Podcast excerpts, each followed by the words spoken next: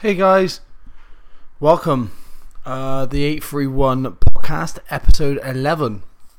These have been, as I'm sure you know, slow of late, but I've been super busy um, training for the X-Pyr, and I've had a couple of times where I've had some guests lined up and things haven't come together. Um, those podcasts will be coming out to you as soon as I'm back from the X-Pyr, but over the last couple of weeks, I've been paragliding as much as possible, flying as much as possible, training for the X-Pyr. Um, so yeah, working full time, trying to raise sponsors for that, and training for it has been enough, really. And I have had a couple of people booked in that I was looking to get done, and I'm really looking forward to speaking with those people. But yeah, I've just been busy and I haven't managed to get anything done. I recorded a couple of pa- uh, van casts.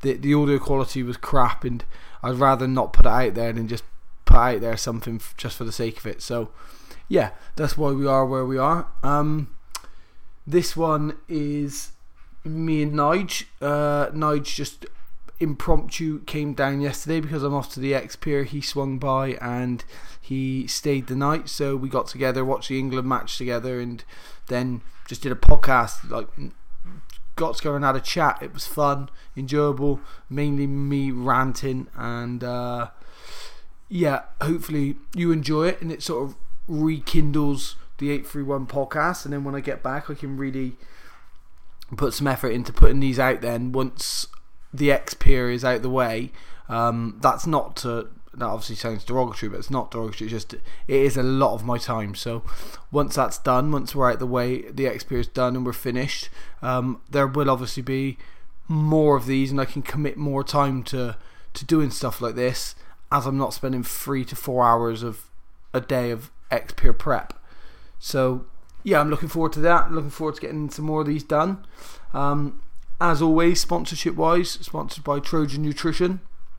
Um, always been my sponsor throughout my whole fight career, and they are going to always be a sponsor of this podcast. So Trojan Nutrition, Skywalk Paragliders. Um, I can't thank them enough for taking me on as a team pilot for the X-Pyr. So Skywalk Paragliders are sponsoring this. UK Airsports, um, Rich at UK Airsports has been a great help for the X-Pyr. Been really good advice someone to talk to. He's helped me help me out financially, and he's the main Skywalk importer in the UK. So, yeah, for all your Skywalk needs, speak to Rich at UK Airsports.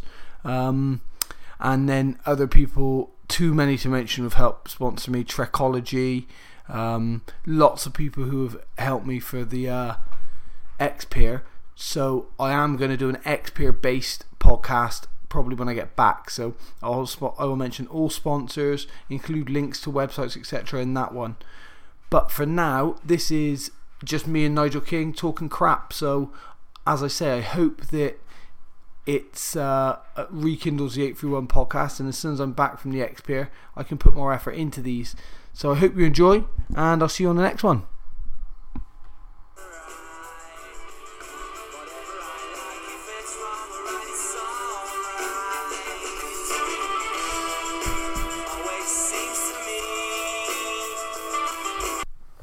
Okay, so Nige, welcome back.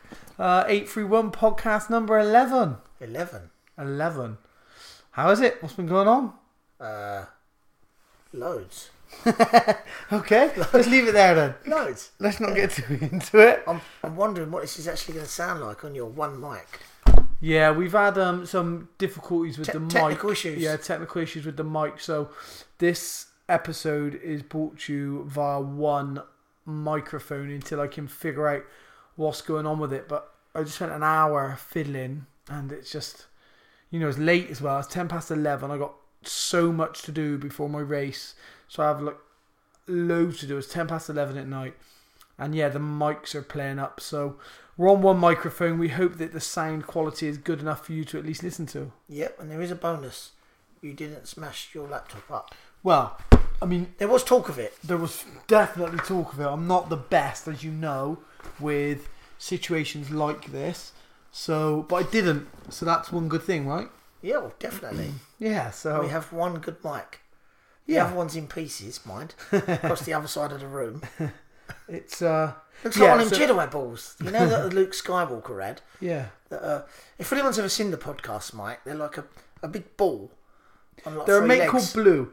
So they're a mate called Blue, and Are they are. Uh, pardon? Are you plugging them? No, I'm not plugging them because they don't work. something else free. No, it's called a Blue Snowball. Um, like and drink. they've been absolutely fantastic, and I really like using them. Except for some reason, I don't know what's going on. I don't know whether it's the microphone or the app Voicemeeter, but the app has crashed a lot tonight, so it could be the app, I guess. Uh, so yeah, I don't really know, but we are down to one microphone.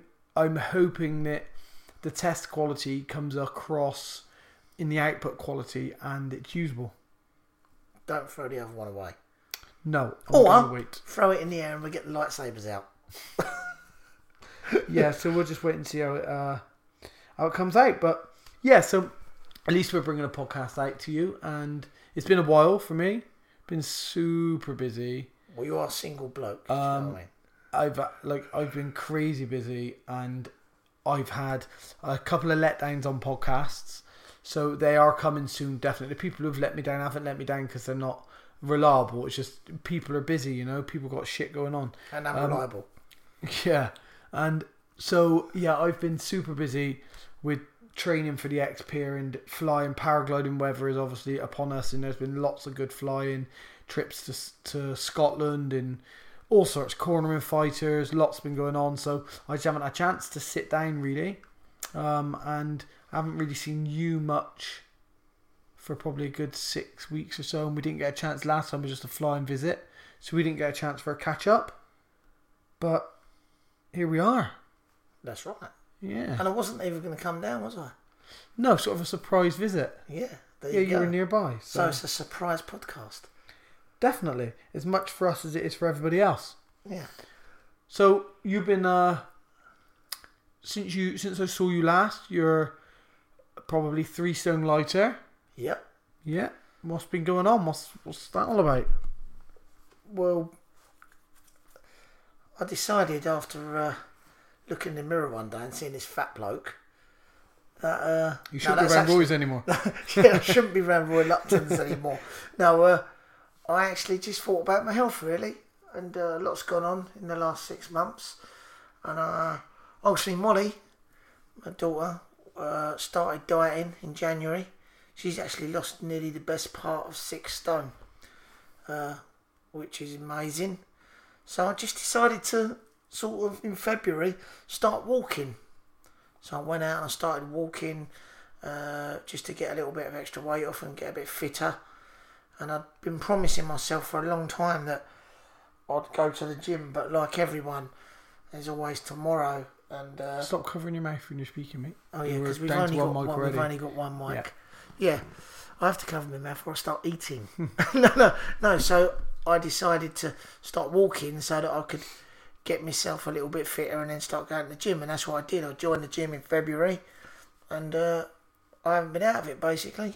I uh, changed my diet, and I know that you're going to go on about this in a minute about how you've been telling me for like ten years that I should be, I should be following this diet. Well, And then I've told you about the diet I'm on. well, it's just so you. Well, you could tell them Well, because I like this because you get really irate. yeah. Well, no, it's not that I get irate. It's just like you, you do what everybody does, and you're meant to be my mate. You've seen me lose loads of weight for fights. You've seen me train personal training clients, you and you ask me.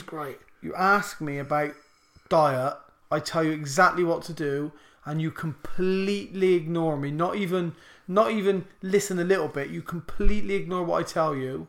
You get massively fat, and then you go on. You ask me again about diet, and then you crash all your weight off again because you completely ignore what I say, and then you get massively fat again, and then now you did this diet because Molly started doing this diet. You you did this diet, and you came back and you told me how good this diet was. I asked you what it was, and you said, "Oh, basically it's like ketogenic diet. I'm not eating any carbs." I'm like, right. So the diet that I told you about about seven years ago. So you completely ignored me for all this time. Now to tell me how good the diet that I told you about years ago actually works. That's quite funny, though, eh? No, no, no, no. Not funny in the I think slightest. everyone will be listening to this and laughing. They- Apart from you. yeah, yeah. Apart from me, it's just. But it so- does work, people. But nothing. just, to, just, but to, it- just to say it does Yeah, work. hundred percent, it works. Which is why I've invested so much of my time in helping people with this exact diet. And there's nothing more stressful or annoying than when you're you're asked advice from somebody, you give it to them, they completely ignore you, and then tell you that it doesn't work, and then they come back and tell you, give you your advice back and praise it, and it's nothing. It's the same. The same with falconry and flying sparrowhawks. The amount of people who must piss you off, flying sparrowhawks who completely ignore you, fuck it up, then come back and tell you the best way to do it, and it's exactly what you told them in the first place. Yeah. That's exactly I've the same exactly the same thing to you, really. Uh, no, no, no, exactly. That's exactly what we've done. Yeah, and not just you. Look, that's that goes for everybody because there's many people who I who I've helped, but you obviously for free. Like, all my diet advice I give you Well, for thr- for for, that, free, mate. I appreciate and it that. takes yeah, but it just it takes Molly to go away and do it, and then you come back and tell me how good it is. But hey, you you're you've lost the weight. You're looking healthier. You are listening more, and you look you look ten times better. You look healthier. You look fitter. You still make some huge mistakes that really bother me. One of which is you weighing yourself. I have a real issue with you weighing yourself. A massive issue with you weighing yourself because your body issues and your issues are nothing to do with how heavy you are. They're only to do with how fat you are. So So actually, I'm, I'll just clarify that I'm not fat anymore. anymore. Yeah. So your issue is with how fat you are. So if you're not fat now, you're happy. But if you get fatter, you'll have issues with it. So your issue is with how fat you are. Yeah. Yeah. So the issue you have with is with how fat you are. There's very little correlation between how fat you are and what you weigh, because you kept saying to me before about six, seven weeks ago. You kept saying to me, "Oh well, I'm." 16 stone 4 I only want to get down to 15 stone 2 um, I want to look like I got abs stop stop stop how do you want to look I want to be you know I want to be like in a medium and I want to have a little bit of abs and I want to have some good shape on me so weight is irrelevant. Your weight's absolutely irrelevant. Your only reason you use your weight is because it's like a morale booster if you see your weight going down. But then you'll get so fixated on your weight that it will affect your dieting, i.e., oh, I don't want to be below 15 stone because if I'm below 15 stone, I'm too skinny. Well, that's not necessarily the case. Like, what are you weighing now? 14, 12. 14, 12. Go back three months. If I'd have said to you 14, 12, would you have thought that would have been too light for you? Um, probably. Yeah. So there's absolutely no reason for you to weigh yourself if your goal is to look good. If you just want to look to, if you want to look where you feel good, where you feel happy, how you look, then weigh-ins are relevant. Go to the point where you suddenly look in the mirror and you say to yourself, "I really like how I look," and then when you when you're at that point, you weigh yourself I've and you realise what that. that I've been is. doing that for 50 years, mate. Yeah, and that's how you got in this situation in the first place. Basically, having absolutely no regard for or self respect for how you look. Because there's no way you were over 18 stone if you had any respect or regard for how you look. I rocked 18 stone, mate. It's actually you over 18 rolled. stone. You rolled at 18 stone. You have to roll with it. You know I mean? you or you to have a roll roll with it, or a couple of rolls even. Um, But that's actually cutting the rolls out and the bread has made a massive difference. carbohydrate. It's Oh. not. It's not the rolls or the bread. That bread is obviously a massive issue. We we got we nickname it. Me and Molly call it the Breville.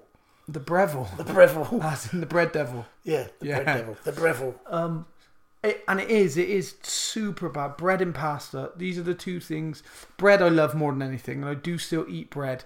But I could, I easily go three months sometimes with no bread, and then I might have two slices in a week. That I might even have a whole loaf in a day. Then I might not touch it again for three months. So just don't.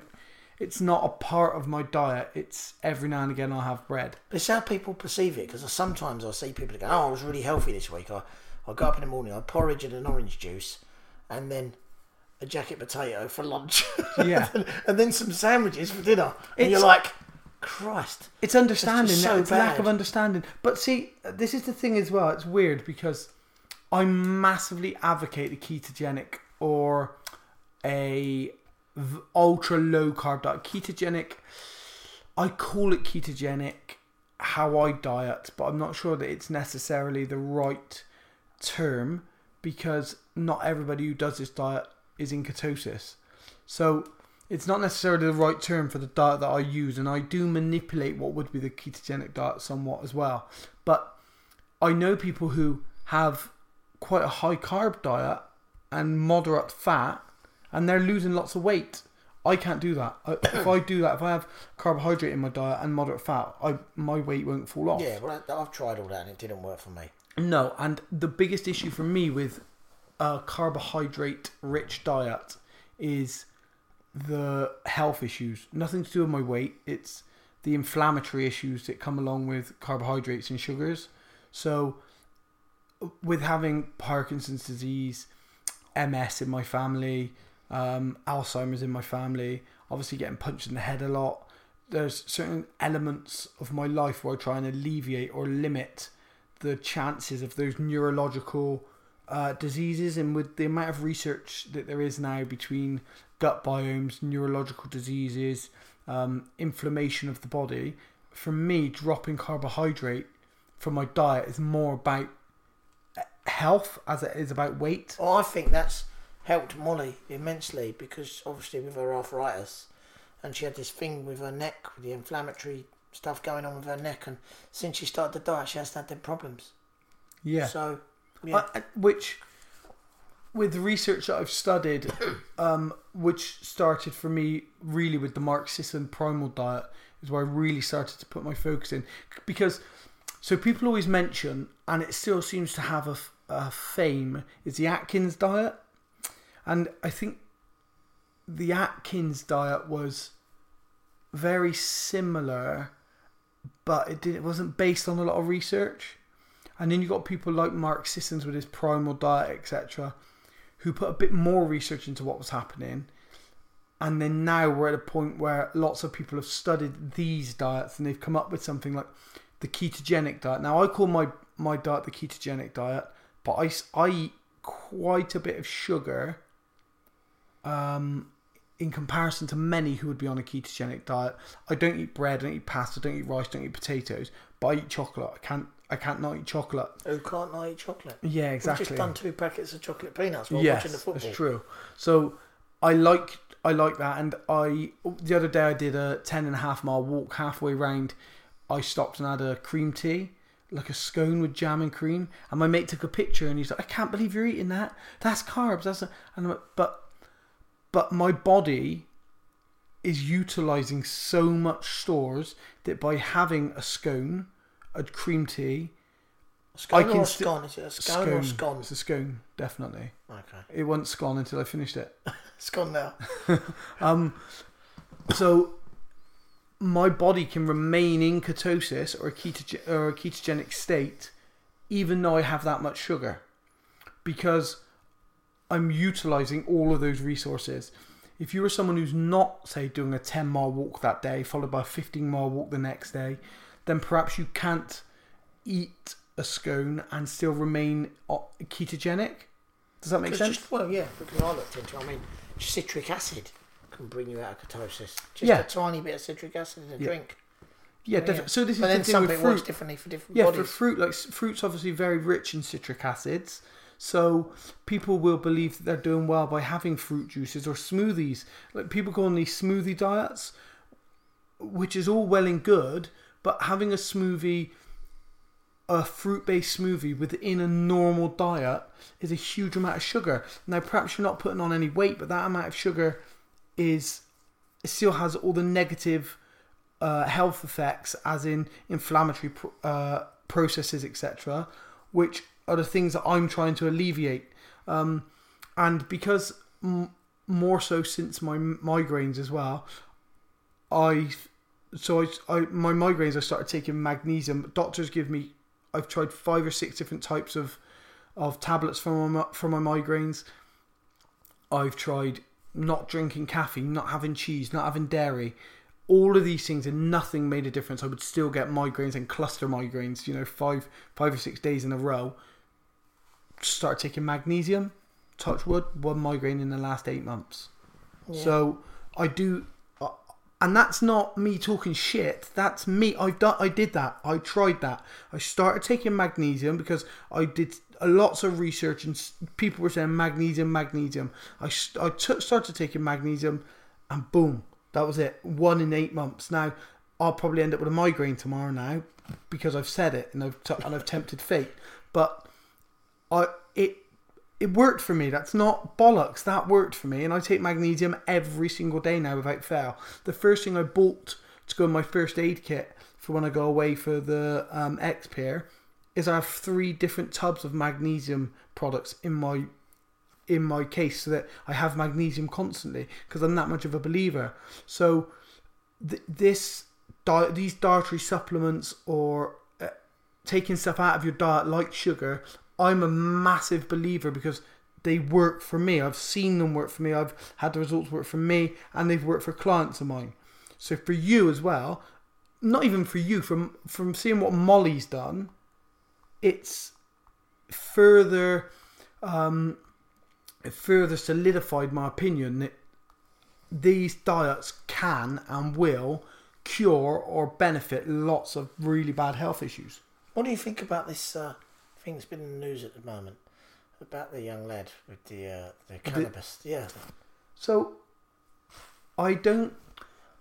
For me, if someone's ill and there's a treatment, you give them the treatment. That's part of human rights, right? So Yeah. the CBD oil, and specifically in his case, it's the THC, which is the psychoactive Yeah, element. yeah. It's really good, and so they've legalized a lot of CBD throughout the war out the world. But it's a THC element for him that's really good. So that's a bit that's still illegal. But for me, surely human rights say if you have a product that cures someone's illnesses with no side effects, you give them that product. yeah. I see. I don't see what's taken so long. I don't see why we're in a position where this needs to be questioned. You know, you will regularly be given medicines that are confirmed to be addictive. You can buy codeine over the counter. Codeine is available in Boots. Tesco's, you can go and buy codeine. Codeine is very, very addictive. Confirmed. Says on the packet. Watch what dosage you take. Watch how how much of this you take and for how long a period because it's so addictive. And yet, there's no addictive qualities to CBD or THC or marijuana, and yet it's questioned. I don't. I'm not going to buy into the conspiracy theory element of why they don't want it released. All these people saying it cures cancer or they don't do it because they can't tax it. I'm not. None of those things. I, I'm not. I'm not buying into that. I think it's. It can be a case where the pharmaceutical industry will lose so much money with plant-based medicine, and also for years the pharmaceutical industry has told everybody that holistic medicine is absolute bullshit, and they will have to relinquish all of those claims. So I think maybe that could be holding it back. But more so, I think it's people don't want to admit they're wrong. There's no science, so people don't want to admit shit. We didn't. This this is actually does work. You know, Like a medieval cure, really. Yeah, it's like. I mean, I don't know the history of of medicinal cannabis, but Well, it's always been a plant. It's always been around. yes, marijuana has always been a plant. I can't argue with that, mate. With that sort of wisdom, mate, I can't argue with there that. you go. Um, It's always yes. been around. It has, but I don't know how much. Who was the first person to, to pick a bit up, roll it up in a bit of paper, and go, cool, that feels good. Yeah, and why? I reckon they probably weren't rolling it in paper. No. No, they were probably just. Um, I reckon somebody chucked it on a fire or something at one Yeah. point, and that's what came We've got a load of these horrible plants. Let's just burn them all. Yeah, and then probably end up off their uh, nut Yeah. and thought, "Ooh, actually, this is all right." Actually, that's not too bad. That. But I think these now that these things are coming to light. So for me, I don't take any anti-inflammatories, ibuprofen, asp, nothing. I don't take anything. You don't like take that. any ibuprofen. No, no, don't do not take ibuprofen. What do you I'm think of ibuprofen. turmeric? I take turmeric every single day. Turmeric and black pepper every single day, and I add turmeric to my food, and I add turmeric to any shakes that I make. I, every single day. If you look in that tub that's just at the end of the sofa, which is my first aid box, in there you'll find a tub of 120 turmeric tablets. Turmeric In and black between the magnesium. Magnesium's in there as well, yeah. And you're more than welcome to lift the lid and check. But that, those are staples for me. I take turmeric every single day without fail. Um, turmeric, zinc, uh, magnesium, because I do. I, I these are they have properties that are proven. They do work, and people can say that holistic medicine is like a a witch doctory voodoo thing, but I I believe in it. It works, you know. Like I, I believe in CBD. I believe in marijuana. It's helped me it, for hard sparring sessions when you're all Would, bashed up. would you eat a monkey's foot? I mean, I'd eat any any animal's foot because I'm like that. I'd like to. I want to try everything. I want to try everything. I remember. I was I remember in you. Ate, yeah, no, I actually remember you eating a deer's bollock once. Yeah, I did eat a deer's Do you remember? once. Yeah, In Scotland, you In ate Scotland. a deer's bollock. yeah, I do remember. Yeah, Yeah. yeah, and uh, I've also eaten hare testicles, raw, straight from still warm because Billy said he'd buy me a three course dinner if I ate hare bollocks. And for me, I would have ate them for nothing. Like it's just it's it's food, it's protein, it's you know I don't look at an animal and think oh that's disgusting. I look at it and think it's a food source. I wonder what that tastes like. Well, just not even what it tastes like. It's a food wanna- source. We don't want to talk about like eating animals and stuff. Eating It's like animals people get offended. No, but don't listen to my podcast if you get offended by people eating animals. If you're a vegan and you don't want to hear people talk about eating I'm animals or killing animals, yeah, this isn't the podcast for you. If you're a vegan and you're and you have understanding and you can relate and you are and you realize that other people don't live your way of life, then listen, listen to the podcast. I mean, I so I don't condemn a vegan lifestyle. Mr. Spock, he was a vegan, wasn't he? What, what the real Mr. Spock? Mr. Spock, as in. Patrick, not Patrick Stewart. Patrick, Patrick? no, No, no. Leon Lemon. Yeah, Leo, Le- Leo, Leroy. Leroy Ne- no, no, Leonard. Leonard Nimrod. no, Leonard Nemo or something. Leonard That's fucking Nimrod. Captain Finding Nemo. Do you know Leonard Nimrod directed the Three Men and a Baby? Did he? Or was it Three. Men and a Lady? One of them. Three Men and a Baby or Three Men and a Lady. He directed it. Yeah, they're two different films based on the same thing. He wasn't. He wasn't a vegan. Was he? He was a Vulcan. Why did I indulge I that? don't know. He just went off on a Yeah, tangent. it did. But yeah, I, I, I eat meat. I would eat any single meat that's put in front of me. There's not a. If you brought me rat, I would eat rat. If you brought me human leg, I would eat I actually human saw leg. a really good documentary on rats the other day. You Was ever it get a called chance? Rats? Yeah, the rats. The Yeah, one- I've not watched it. Have you watched seen it it? yet. The guy with a cigar. On Netflix, I've not watched Oh, it yet. fantastic! Harry- Especially the bit about uh, Vietnam and stuff. You got to watch it. Yeah. It's cool. I do need. Harry was saying that at one point, at one point they find a, a bug or a mite on a rat, and they didn't know what it was. Nobody knew what this Yes, thing was. It's really good. It's, it's it's well worth watching, and it gives you a whole new insight into rats. Yeah, I would. Uh, I do keep meaning to watch it, but again, it's time. Having spare time to sit and watch a documentary like that. Um, but I do, I do really want to watch it. So maybe over the next couple of days, I might get to. But yeah. So yeah, anyway, we went off. Like I've just been fucking talking now for like twenty minutes or something. So we're, we were on about diet. your diet and It's on about about my. Molly and stuff. And, yeah. yeah, and you were uh, saying that you, it's helped with her arthritis and yeah, definitely. And it's helped with a, a you know, sort of a. Just in general, she's just a different person. I feel that like, you know, it's uh, when you lose a lot of weight like that, really affects your mind as well. Your So what- mindset. that's like a third of her body weight, right? Six Yeah. stone must have been a third of her body weight. Yeah. Yeah. So to lose a third of your body weight must a must feel amazing when you just step out of bed in the mornings. Do you know what? I haven't seen her run since she was ten. Yeah. She's 25 now, and I see her run all the time now. So Yeah. it's just it's just really weird to see you know to see the difference, and the difference in her as a person, her confidence and stuff, and you know, yeah, it's great. I mean, but fair play. I mean, I, at the at the beginning, I was like, I didn't know how it was going to turn out. You know, I thought, oh yeah, she might stick to this, she might not, but she has stuck to it religiously, and uh, yeah, fair play. I mean, that's a lot of weight to lose. We, A was- we was weight. working out the other day. What things she should. I've lost three Labradors. Or been shit four- with dogs. four car tyres. Four car tyres, three Labradors. There was uh, another few things as well. I don't know, but it was just we was working out what things weighed. Yeah. Yeah. So you look them up on and say, oh well, I've actually, I think I lost a, I don't know, a bulldog or something like that. A Bulldog. bulldog in weight. It's look it, that is it's huge. What she's lost is a massive amount of weight, a huge amount of weight. Um, I obviously lose.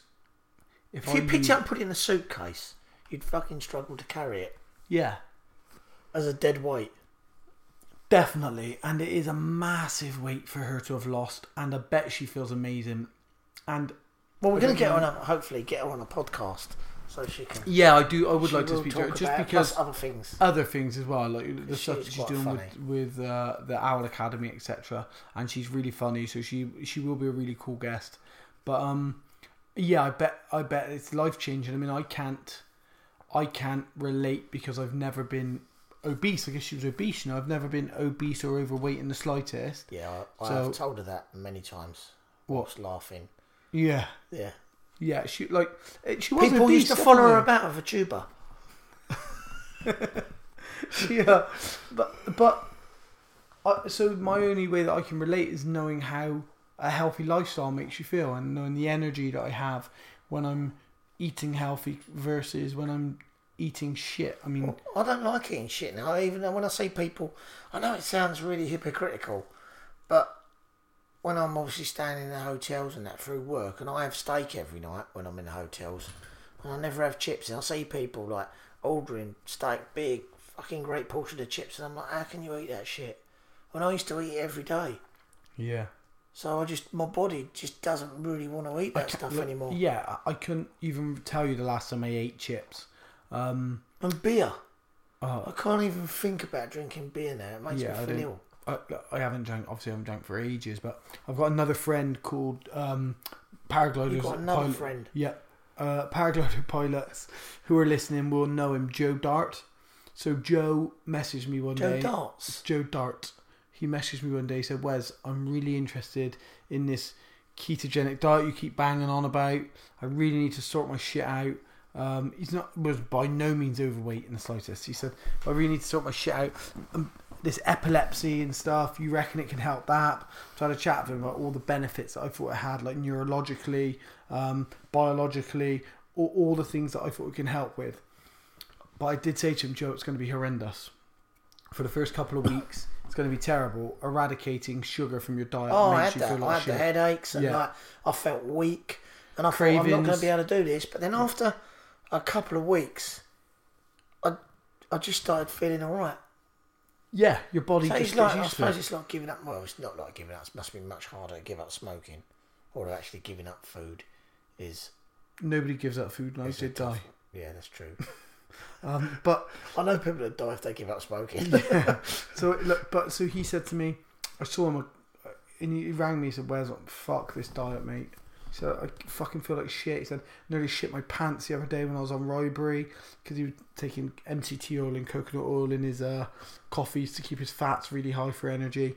He said, like, "I just feel like shit. I'm just fed up with it." I'm, I was like, "Joe." Was, so my exact text back was, "Yeah, now we're in the now we're in the diet. Now things in are looking zone." good. Yeah, let's go." And of course, he's like, he's seeing the negative side of it, and I'm literally just like, "Yeah, but yeah, we're getting there." And then a few days later, he texts me. He's like, "So I'm thinking of having this. What do you think about this?" Blah, blah. So he's still on it, and I saw him about two weeks after that. We were at the North South Cup, and he said, "Mate, that diet changed my life." He said, I swear to God, mate, he said it's changed my life. He said, I feel amazing. I wake up with more energy. My skin feels good. He said, I'm taking a quarter of one of my uh, epilepsy tablets, and I reckon my ardons are bigger. so no, I've not noticed anything with my erections, but no, but the fact that I've been single for a while now, so it's, it's true, yeah. Um, and you've always been a massive prick. and I'm always looking in. I'm always looking into the phone, so I never actually look. But the fact that he's on a quarter of his epilepsy tablet, I was like mind blown. He's like, honestly, he said, I honestly can say it's changed him. So it's someone else who, I mean, I'm not, I'm not saying, oh, I helped him change it. It's fuck would have done me. I just told him the diet. I didn't put any science into it whatsoever. I just shared a diet with him. But uh, it just further solidifies for me the fact that this is the way to go, you know? And you have more energy. Molly, she's up running around, got more energy. Her joints are obviously a lot better for her arthritis. And then there's you, you look much better because I said to you at the beginning of the year, you won't make it past the, the end of this year. I said to you, if you keep going the way that you're going now, you are going to have a heart attack or something bad's going to happen. You're not going to make it to the end of the year. And you, fair play, you've changed your diet up again. Hopefully you'll stick to it. And hopefully you'll continue to be healthier. I mean, you're training a lot now, right? yeah, all the time, twice a day.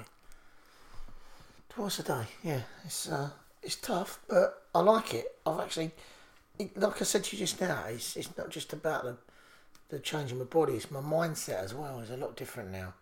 I suppose when you're healthy in your body, it's healthy. You're healthy in your mind. It is true. You do feel 100%. it. It does affect And you. vice versa. Yeah, definitely. Yeah. So, um, for me, that's a massive part of any diet that I give people is exercise. Um, exercise and training is a huge part of any diet that I give people because even to the point of you know doing 200 press ups a day in your front room will completely change your energy for the day, the way you look at things, and couple it. Having good nutrition and good diet is brilliant, but having good nutrition, good diet, and exercise is fantastic.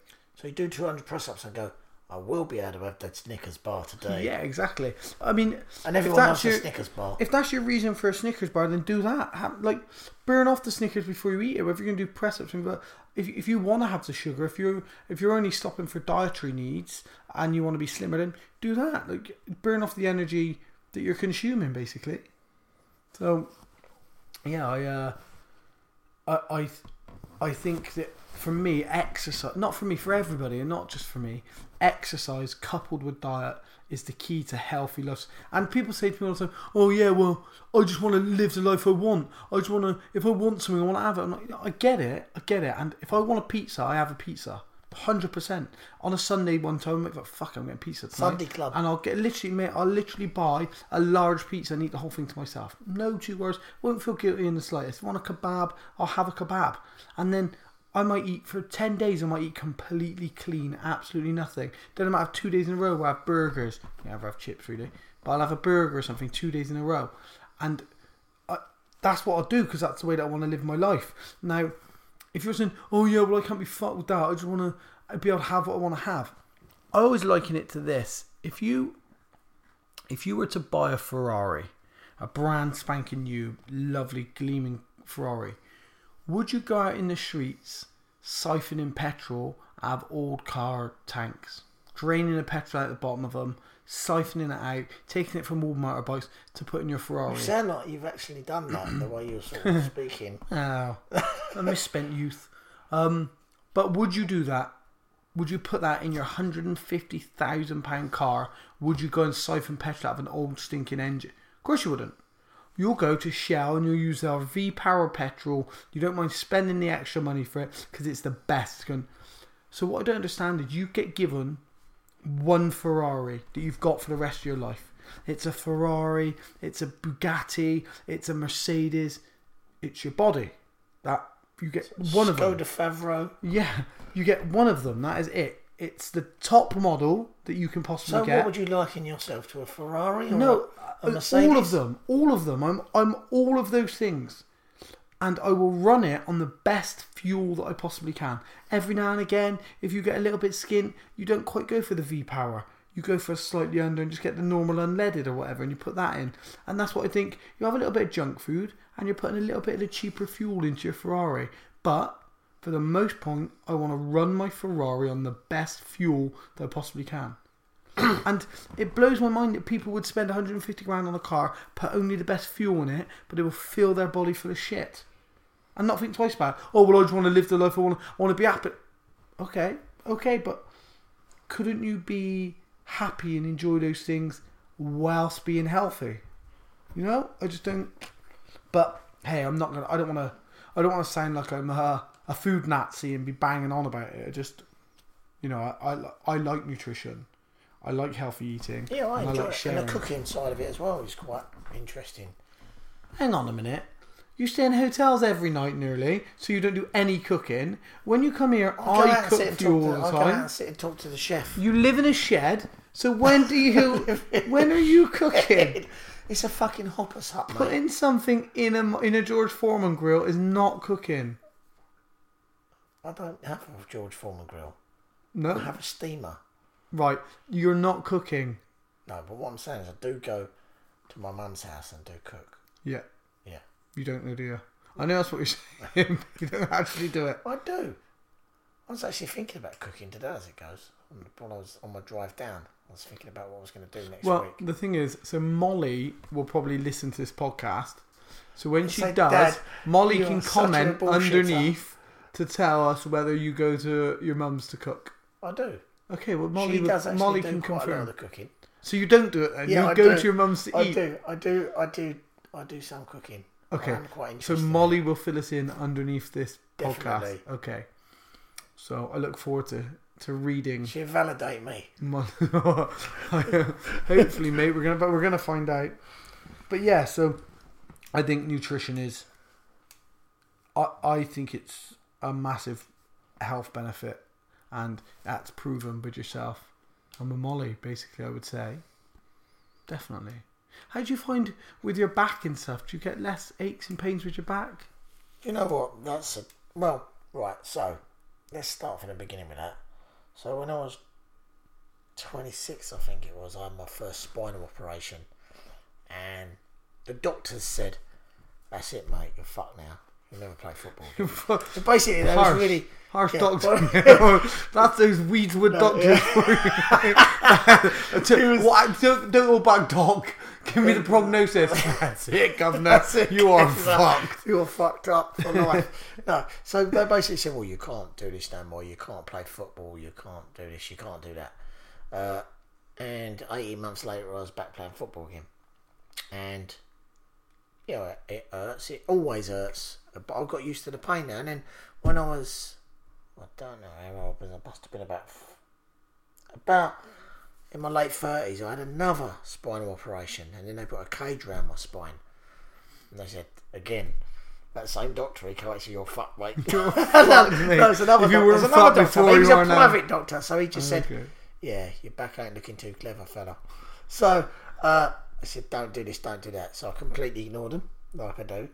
Started training again, and uh, all the while I keep myself lively and I train. I don't really get that much pain. I think I get the pain when I sit around, or sometimes, you know, my posture. And I've always, this is quite funny because when I was with Abby, right, I always used to say that she used to moan about the washing up. And I used to say the one thing I couldn't do was wash up because of my posture. And it, well, I was actually telling the truth. And Mark Cook, a good friend of mine, he'll confirm this because he had a spinal operation. He said the only thing he can't do is wash up because it's your posture, the way you stand over a sink. I should imagine if I was a car mechanic, I'd be completely bollocksed because of the way that you're holding your, your back. And that's when I get pain in that sort of position. Uh, sometimes I get a bit of pain if I work parts of my back quite hard, but I do take anti-inflammatories. But I try not to because I I only really want them. So later on in life I might need them. So I don't want to, you know, get Well, my body used to on, them. later on in life, you might not have a gut left if you keep taking out the inflammatories. Because Yeah, but I don't take so bad for you, really bad for your, for your gut. So yeah, you want to try and alleviate that. You would be a better case for CBD, and and stopping them, getting on the CBD oils, get rid of the anti-inflammatory because they are so bad for your gut biome. They're killing all your good bacteria in your stomach, Yeah, absolutely killing it. So ditching them and getting onto Yeah, well, I don't, I don't really be take a lot. Now and again I will, but the thing is, yeah, regarding me back, yeah, I mean, I, I still train every day, twice a day. I lift heavy weights, I, I run, and yeah, I mean, I, I go through the pain barrier sometimes, but I think if I didn't, then I wouldn't be in the situation I'm now. If I could just, if I just sat around, I'd have just got, I'd never have been able to let Princess Leia go off that chain. Do you know what I mean? It's, uh, Yeah. you know, there Yeah. you go. Yeah, I mean, I uh, obviously I've not had any big injuries like that to come back th- from. Give it time. So yeah, yeah, give like next week. All in the hard work. What do you think about? How old are you now? Forty-two. I'm not even going to dignify that. Right, okay. Now, how old are you now? Thirty-five. 35. So, you know, you're getting to an age now where you will, as you approach 40, that your body will start to change. And, like, uh, trust me, it does. And, yeah, uh, my, my, my body's because of the that amount of the amount of years. you imagine how long I played football for. Now my knees are slowly like becoming, you know, they're wearing because I'm I'm 50 now, so I can't run around like I used to on a No, football you pitch. you probably you probably I not like you used your to. body doesn't heal as not quickly as it used to. No, but it's not that you're fifty. That's not so much the issue. It's that you're fifty, and for the last ten years you've done fuck all.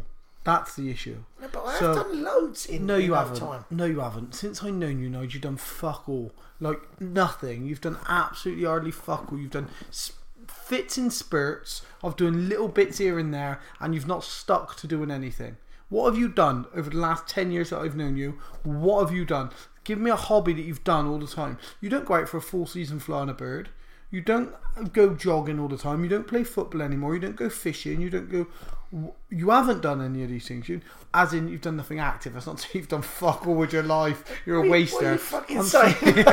no, but that's saying you've done that. You haven't, and you can lie to yourself as much as you want. But I'm not going to lie for you. You've not done anything with your life. You've not done anything active for the last ten years. You would do a bit of pads with me when I was training for the Ultimate Fighter. We'd do a little bit of spar here and there, but then you wouldn't do anything again for five months. Then you'd do a little bit on the Fucking bag. done Then loads you'd of eating. skip again for it. Done You've loads put, of eating, put plenty of grub away. That's for sure. and I've uh, made a fucking pixie in my personal life as well. Nah, that's just part of growth. Like you can't li- listen. It's not. I don't. I, I, think. have been active in fucking myself up. yeah, but you like. It's not even that you fucked yourself up. You just. So. It feels a bit patronising being 35 telling a 60 year old how that they should fucking live their life and stuff. 61.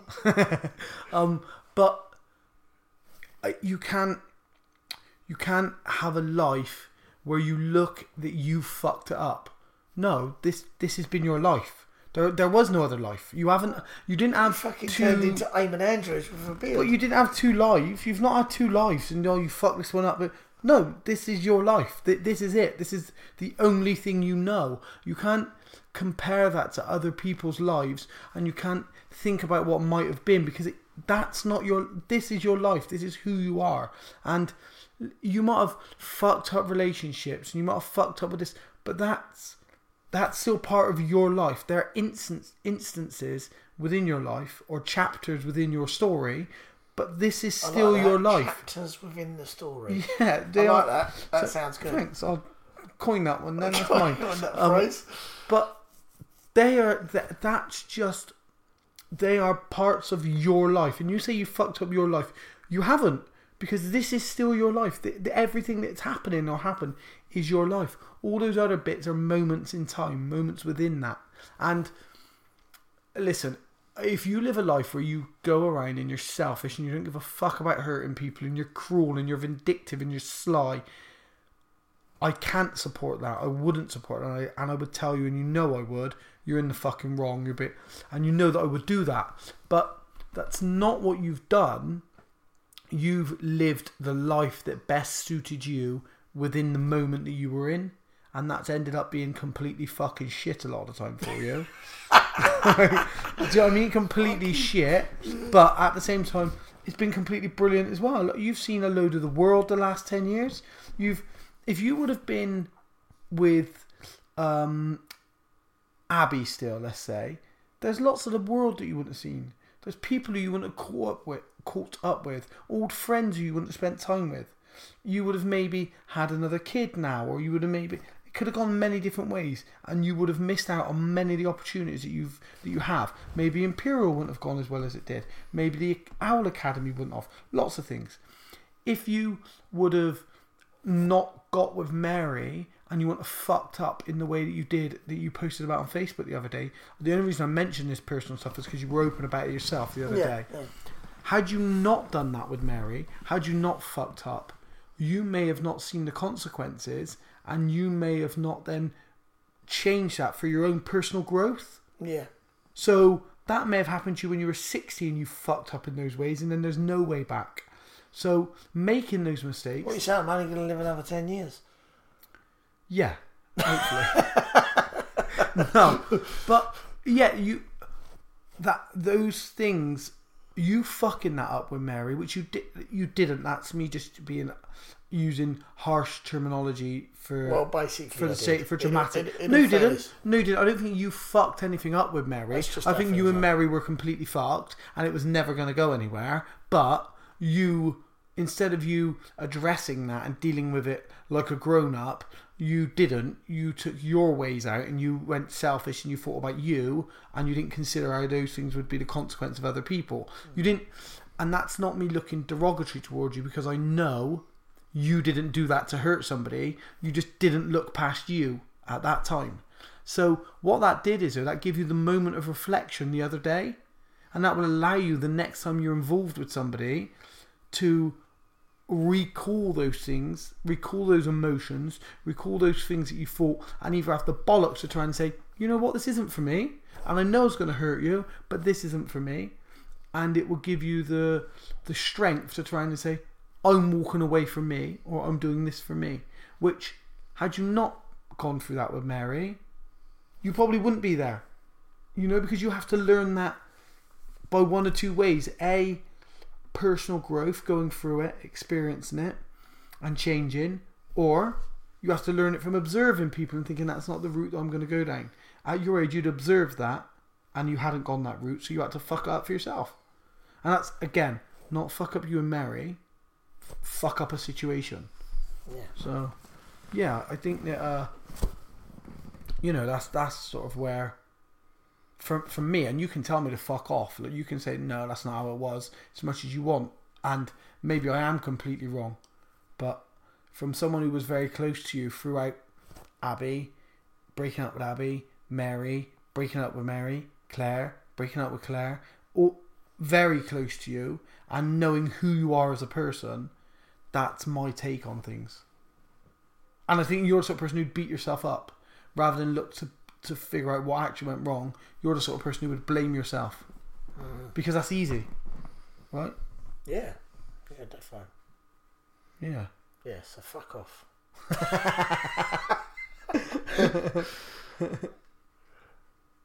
well, how do you reckon it's gone? We, we, we get on this now. We won't be able to fucking hear me or you because we've got one mic. People will be glad not to be able to hear me. I Yeah, actually, they're going to probably think, fucking hell, mate. What a fuck up. Yeah, maybe.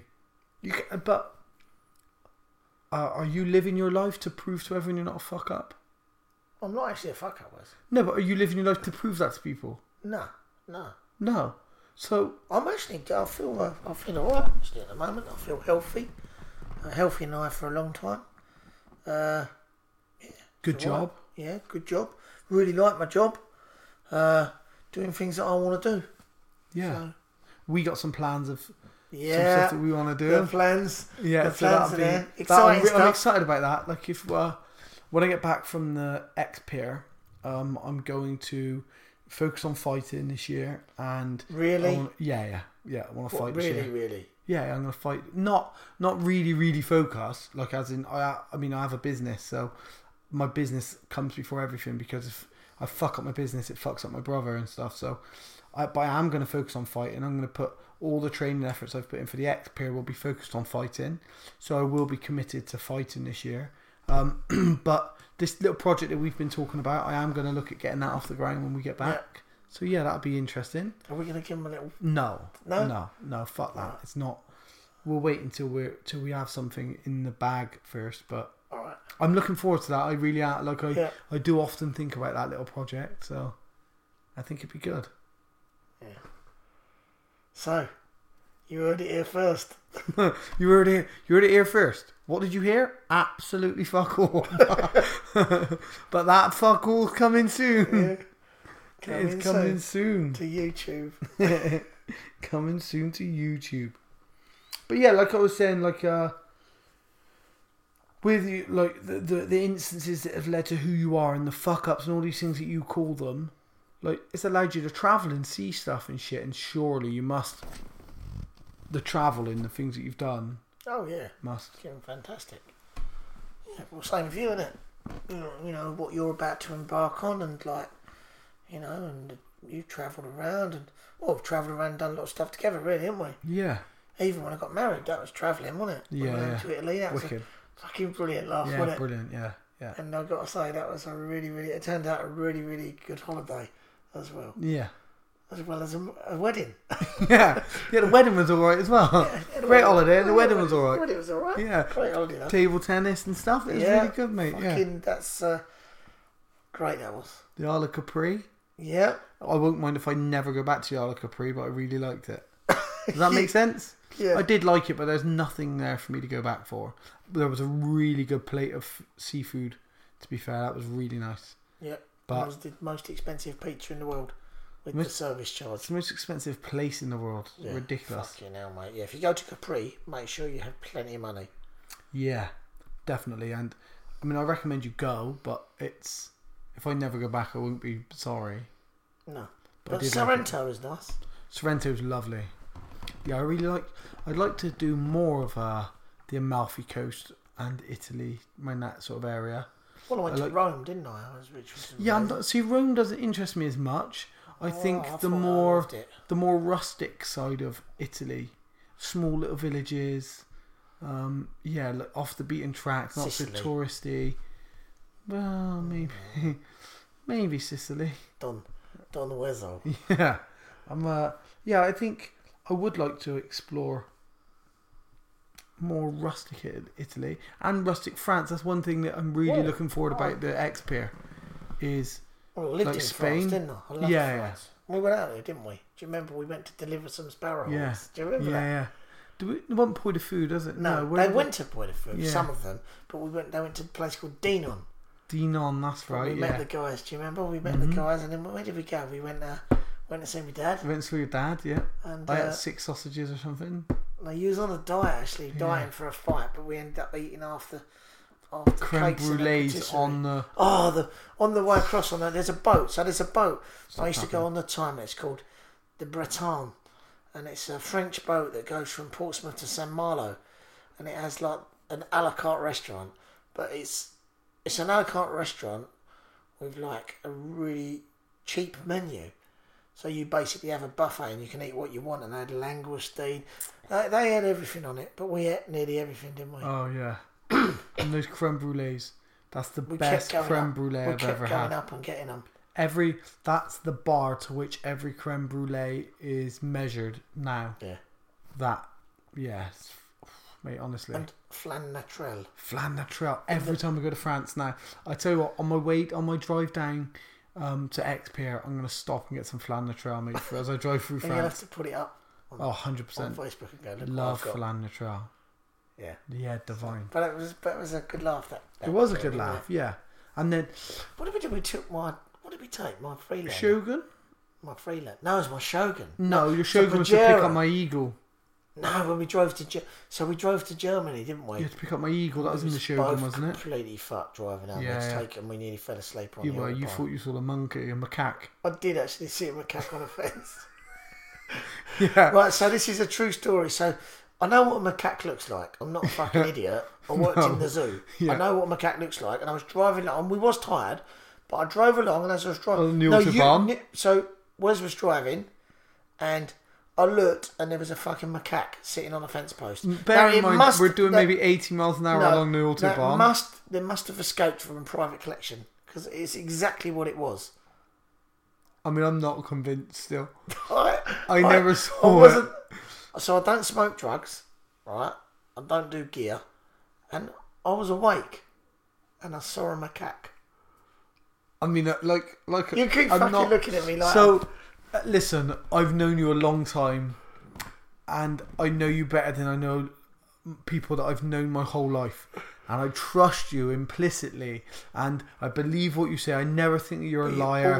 You're an piss about it. exaggerator. I don't think you're a liar in the slightest. Um, I believe you. If you told me where's the sky's black, I would get on the phone. I would tell people the sky's black. Nige said definitely, but I don't reckon you saw a macaque. I don't. I don't reckon there was a macaque. I reckon you were sleep you saw. deprived. I was sleep deprived. I Yeah, saw I macaque. don't. I don't reckon you saw a macaque. But That was a long drive It was a long drive, hell. like eighteen hours there, eighteen hours back I with no stops, with an eagle in the back, with an eagle in the back. Yeah, and then we got it home and it was the wrong fucking eagle. That's a true story. true story. Fucking hell. And I still got the fucking eagle out of the I back. know. Uh, what's the other one? Where did we to we drive to? We went to France, didn't we, to take the Sparrows? That Yeah. was in my Pajero. No, we went to the Pajero. Did we take my Pajero to Germany? Yes. Yeah, and then we took my Land Rover. My green Land Rover. sure it was a Land Rover Discovery. we took there? It was a Discovery. and We Was it took a that. car? No, we took the Discovery with Sparrows. in Okay. And we took that to France Yeah. and met those guys. Uh, Yeah. I'm trying to think what else. Went and saw Jackie Johnson. Jackie Johnson. Yeah, well, that was a good Good, laugh. good trip. Yeah, I enjoyed that. I like those trips, like the driving through Europe stuff. When I've gone to, I drove to Germany and Austria, Czech Republic with Roy to pick up eagles It's always with him, innit? I've been to. yeah, I went out there. We went to. There's really asking about the funny. So I went to Austria with him, yeah, uh, and I went to pick up some. It was a couple of imprint falcons, I think, in northern France, and uh, we the bloke bred hares, like brown hares. oh yeah, I've heard about this. And he brought the dinner out. The bloke brought it in. We were sitting at lunch, and Roy really didn't want to eat it. I could see that he really didn't Yeah. want to eat it, but I, I really liked it. It was like a watery potato soup type stuff, and you could see Gruel. the look on his face. Gruel, yeah. yeah, and he was he was really struggling to eat, it, which was really quite funny. yeah. And in Austria, we went to Austria. We had to eat the like the, it was like a Scotch egg with an apricot in it. When the bloke said, Sounds "When right. you get here, we've got a hot meal for you," and uh, we got to the house and it was like a, a Scotch egg with an apricot in it. and Roy said, "Oh, I, I'm I'm not hungry," and uh, of course I wanted to be like Kim Polite, so I ate mine. the fucking bloke brought me out another one. I was like, "Fuck." Yeah. Oh so man, yeah. yeah, I like those trips. When I went to pick up, we went to pick up uh, Mark's eagle, drove to Austria, and then from Austria to Slovakia to pick up another eagle, which was Nat Midge that uh, Billy's got. So we went to pick up Mark's eagle. Then we drove to Slovakia to pick up that. Then we drove home, but there was a, a Joseph bird that I wanted, and Joseph was like, "You have to buy this bird," and they gave me a price. which was ridiculous. So I drove all the way home, got to Kent, sold my Goshawk, sold Saxon, back to McCain, and uh, bought the Mel. So drove two days later. Me and Mark drove back out to Austria and picked up the Mel that I have now, piles from Joseph. Yeah, big drives, man. And then, obviously now, Wednesday morning, I have the big drive again down to Spain. Big old drive. So, Poole to Cherbourg, Cherbourg down. That is a nice drive. I used to go to Port to Cherbourg all the time when I lived in France, and I really used to like that drive. Yeah, And I also used to go from, from obviously from Portsmouth to San Malo and then San Malo down. But the the one to from Cherbourg to drive to where I lived in Brittany, I used to have to go past Mont Saint Michel, which is in Normandy. So I drive down through Normandy and then it's like a big town on an island. It's an amazing place. But uh, there's a lot of really interesting things to see on the way down. there. yeah. I don't. Um, I'm not sure what route it will take us. We need to go down sort of past Toulouse and down to uh, down towards Bilbao, basically. So down past Toulouse, etc. Yeah. So I was going to get the Portsmouth to Bilbao, but the Portsmouth to Bilbao ferry is Do obviously 24 think- hours. Do you think you'd have seen a Cuvier's beaked whale? yeah, yeah, probably. they were to a penny last time, so so I can yes, this that was a great trip as well. But it was it's so it's the same one, Portsmouth to Bilbao, the Yeah. same the same but it was Dover to Bilbao last time we went, didn't no, we? we went from Portsmouth. Did we?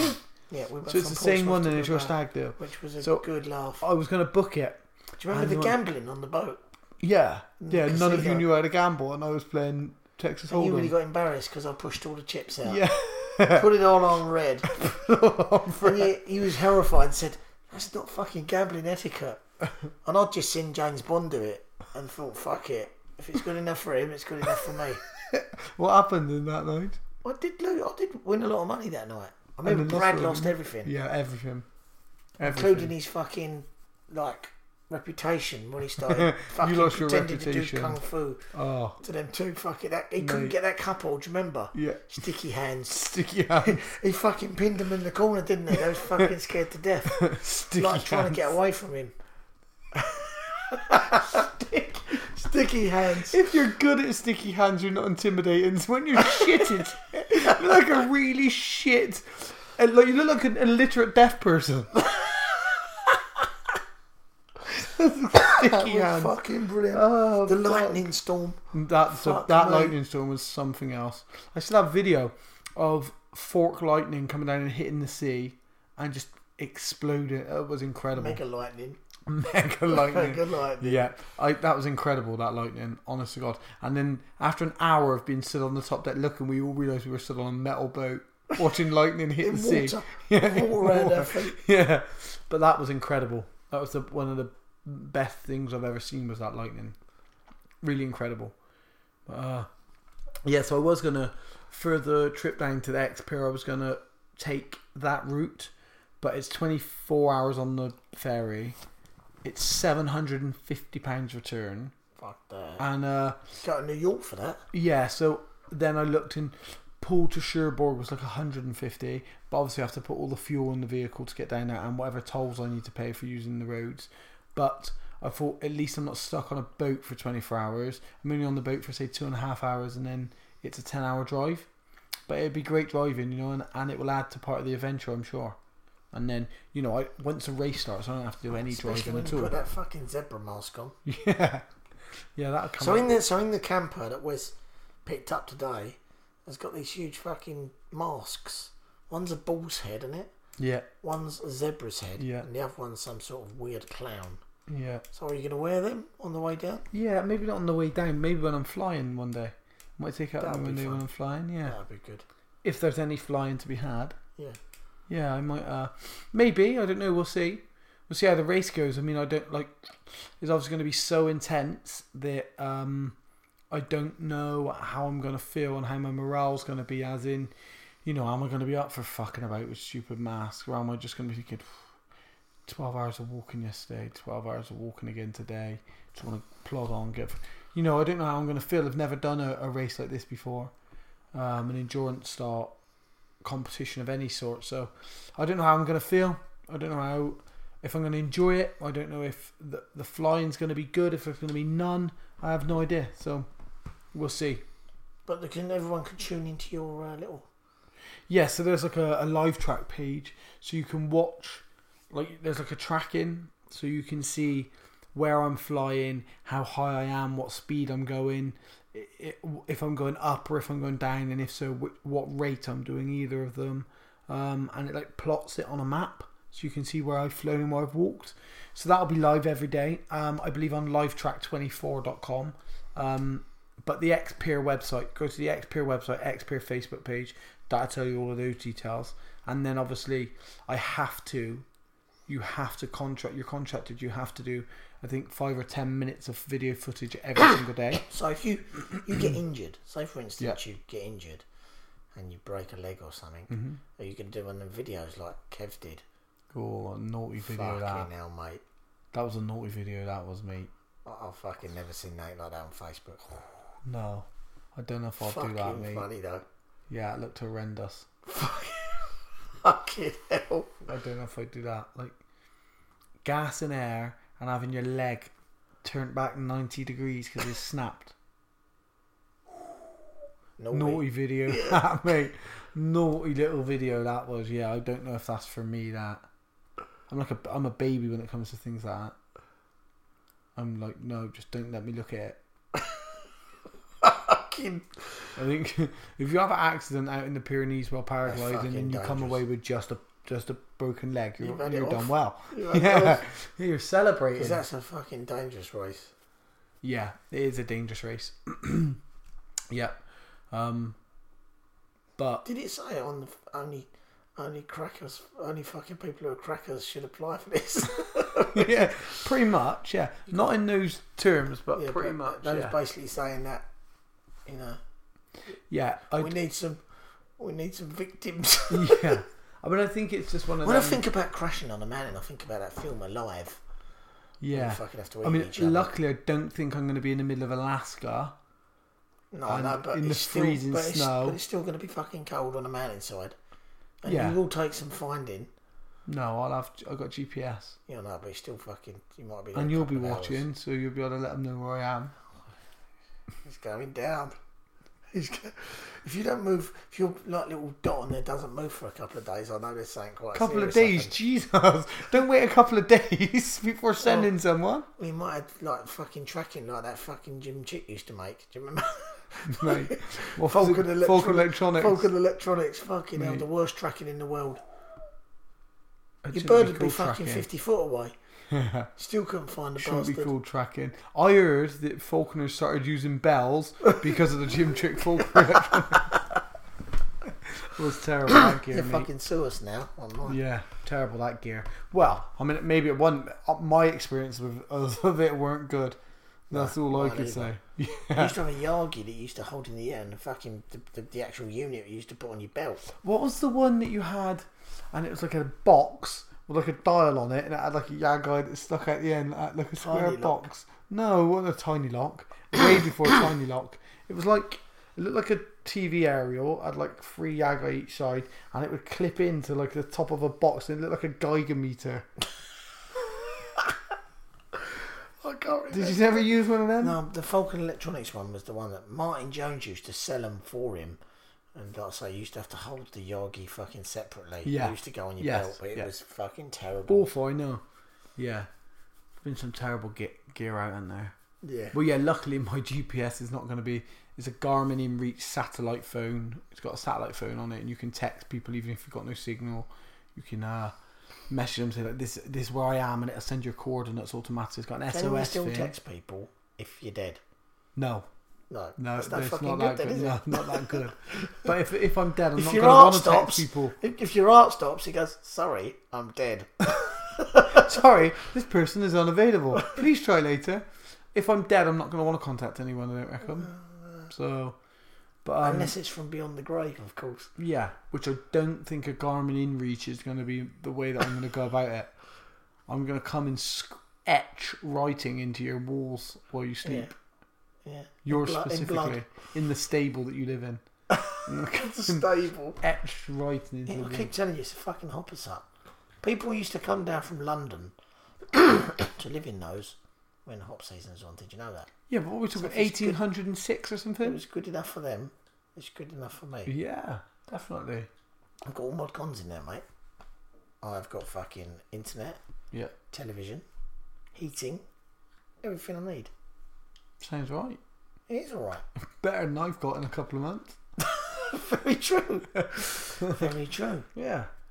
But no, I- so tracking wise, I'm good. You'll be fucking For the race, I'm you'll, be, fucking you'll sorted want to now, move but- in next door. Next door to you, Yeah. I would if it wasn't so far away. The hut next door. If it wasn't so far away. Camper van for me, mate. Adventure, life of adventure. That's the thing about this race. Uh, I'm obviously I, I can't wait, and you know I'm super competitive, but I don't want to get so lost Apart in racing. Yeah, apart from when I fight, I'm not competitive at all. Um, I don't want to get so lost in racing that, but that I forget to have an adventure. I think even if I was to win the race, let's say, and I look back and people say, "What was it like? What did it happen?" And you're like, "Well, I was just getting my head down every day, trained hard," and they're like, "What?" I think I would regret that more so than coming tenth, but having an amazing adventure. You Yeah. know. Definitely. So I think, yeah, and plus because I haven't flown the region, I don't know anything about the place. I think you know having having an adventure is by far more important. You know, than than trying to win the race. Let's say, I think when I, if I get to a position where I think I can I can actually do well here, then I'll push and I'll push and I'll know when to push. But Be like one ball every minute yeah, exactly like that. without the blood. Yeah, exactly. well, there might still be blood. Can't guarantee there won't be any blood. No guarantees, but yeah, and also for my support crew, you know, like Kevin Troy What, the giving up. blokes from the pub? Yeah, no, Ke- Kevin Troy are giving up massive amounts of their life. They might be To come over up, here, Fucking, They won't be. what's Wes, of them drink. where's Wes been? Neither of drink. Oh, I forgot, mate. Neither them pass us another one. be. Pass us another one of them Stellas. But they so like they've given up huge like nine to take nine days off work for the race is one thing, but they're both taking two weeks off. Yeah, but you told To him. come down. You told him the prize money's fifty grand. No, they know. But they've taken but they've taken time off and to take two weeks out to come and go on this race on this trip Makes to, me look to- like for a no shit mate. benefit. But it's not benefit for them. They're not going to get to fly the race. They're not the ones competing in the race. They're going to be up like half an hour before me every single day to prepare my food, get me ready, get all my kit ready. They're going to go to bed half an hour to an hour later than me every single day to get all my kit charged up, get everything ready. I get up in the morning, they have to get me ready, get me sorted. Boom, I'm off again. Spent all day following me in a van, all day tracking me on live tracking, tracking everybody else to see if they're making moves that I might want to make, track the weather to see if I'm not flying towards sea breeze or if there's a storm coming in. They have to do all this What's this. the fucking horse doing? Fucking paragliding. What about a horse? You said to make sure they're not. You know, there's not sea breeze. That's fucking gone over your head. That one. isn't it? No, no, it was just shit. Hasn't gone over, it was just shit. But they're, yeah, so th- they're going to be doing all of those things whilst I'm racing. I'm I'm the one who's racing. I'm I'm climbing up a hill to get to a point to take off. I'm flying in the air, thinking about where my next move is, and they're going to be doing all of these things for me. So it's a massive, a massive thing to for people to do for you. You know, You- it's a you- lot. It's good then because you'll say you are owe them a beer, but they don't drink, so you won't have to buy them one. No, not in the slightest, definitely. Yeah, so it'd be a it'd be an adventure, but I I have to also think about the adventure for them as well. You know, I don't they don't want to be so rammed because I'm chasing Break, something down not. in that van It's one of in them. the middle of some worry about- Spanish finish. That's- If that's what happens, what can you do? You know, there's no worry there, is there? They, it's simple. They go and hire a car immediately and catch me up. Boom, like leave it, go hire a car, catch me up. You know, whatever. Or fuck it, my race is over. Whatever happens, happens. There, it's not. It's just one of them. You have to just address that when you come to it.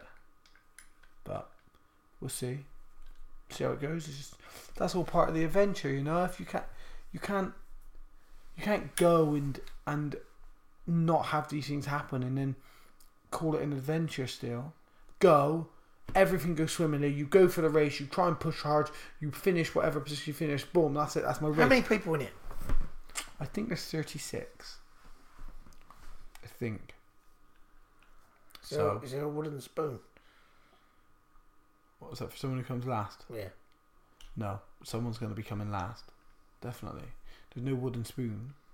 Like, you don't get a wooden spoon when you enter like a dangerous adventure race I across the remember I Pyrenees. went on a golf day, Yeah, and the person who come last gets the wooden spoon. yeah, you, oh, definitely. I fucking got it. Yeah, we don't play golf. It had a sad face inscribed on it. Yeah, but you don't play golf. So No, I would no. have bet money on you coming last. Yeah. Gary Definitely. fucking lied and told me he didn't play golf. And I He knew as did. soon as he hit the first one drive, he fucking drove one about 100 yards. I thought, you prick. And Mm. uh, I fucking realised that I shouldn't have never been using the balls. The balls I was using because I was a cheapo was the ones from the driving range, which were different balls. I was fucking smacking them. So- I was going off sideways. Right, hang on a minute. Are you telling me the reason you came last is because of the balls that you had from the driving range? Nothing to do with your no experience in playing golf. It was because of the balls you had from the driving range. Well, So how is that on your short game? on my what? Short game on the green putting. Well, it's just as fucking bad. but I was fucking terrible. Yeah, my dad. Obviously, my dad's bang into golf. Caddied for him in competition and that. Yeah, he is pretty good. Um, It's done okay in a few competitions lately. boring game was. Um, I don't know. I like it. I like watching it on TV. Oh, I don't mind the Masters and stuff. Stand it. And I like golf, watching it. I have absolutely no interest in playing it. Maybe one day, but I have no interest in playing it. I've caddied for my dad. I enjoyed it. Working out the technical aspects. Oh, there's the green. You got to get on the green. I like that side, but A lot of my mates have got on the green over the years. Proper on the green. That's before they fucking start going on the brown, and then you're fucked. Proper. yeah. But yeah, he's uh, he's like he plays a lot of golf. I'm not golf. Like was a trend, wasn't it? I Everyone like was to playing play it golf. on Nintendo. It's better on my phone than on Nintendo. Yeah, yeah, that's the way to Nintendo play it. used to be able to whack it. But- I'm like, yeah, I was good at on that. There was a fad of golf. Like, I don't know whether it's up your way, but back a year or so ago, everyone was playing golf. Every fucker was playing golf. Now, not so many people are. It doesn't seem that so many people are playing golf, but then I don't play, so I guess I'm not in the circles. Nah, fuck golf. Yeah, like they're like, yeah, it's a game you got to really like put, focus on and play a lot to get good at. Like, that's not what I need. I don't need another hobby that takes up a lot of time. Yeah, exactly. That's the I. last thing I need. You know. I've got work and then I've got the the centres, which is enough. The centres are a hobby now for me, really, in all fairness. yeah. I can go and play at the centres. I thought you meant they're a hobby for you in that you don't bother with them like all your other hobbies. Well, I've only got that as a hobby. What else have I got as a fucking hobby? That's what I was saying to you earlier. Yeah, you don't do, you don't have hobbies. Like I I, obviously, have, I had two robins. You don't know, you don't get that, do you? The robin being a technical name for a male hobby. There you go. Hobbies of falcon. To if those you're going to listening. continue with these absolutely shit jokes, it wasn't a joke. I've it's got a, fact. feeling one microphone's too much. Definitely. Yeah, so no. Hobbies. You have you you want to talk about fucking hobbies. I have too many. So what you do is you get a fucking hobby. You're another one. Get a hobby for three months and Okay, tell me one of them then. People Fishing. say this to me. Right, hang on. Two, right, let me just Fishing. finish. My, let me finish what I'm going to say, and then I'll make you look stupid for bringing it up. Tell me, tell me the hobbies that I've had for three months.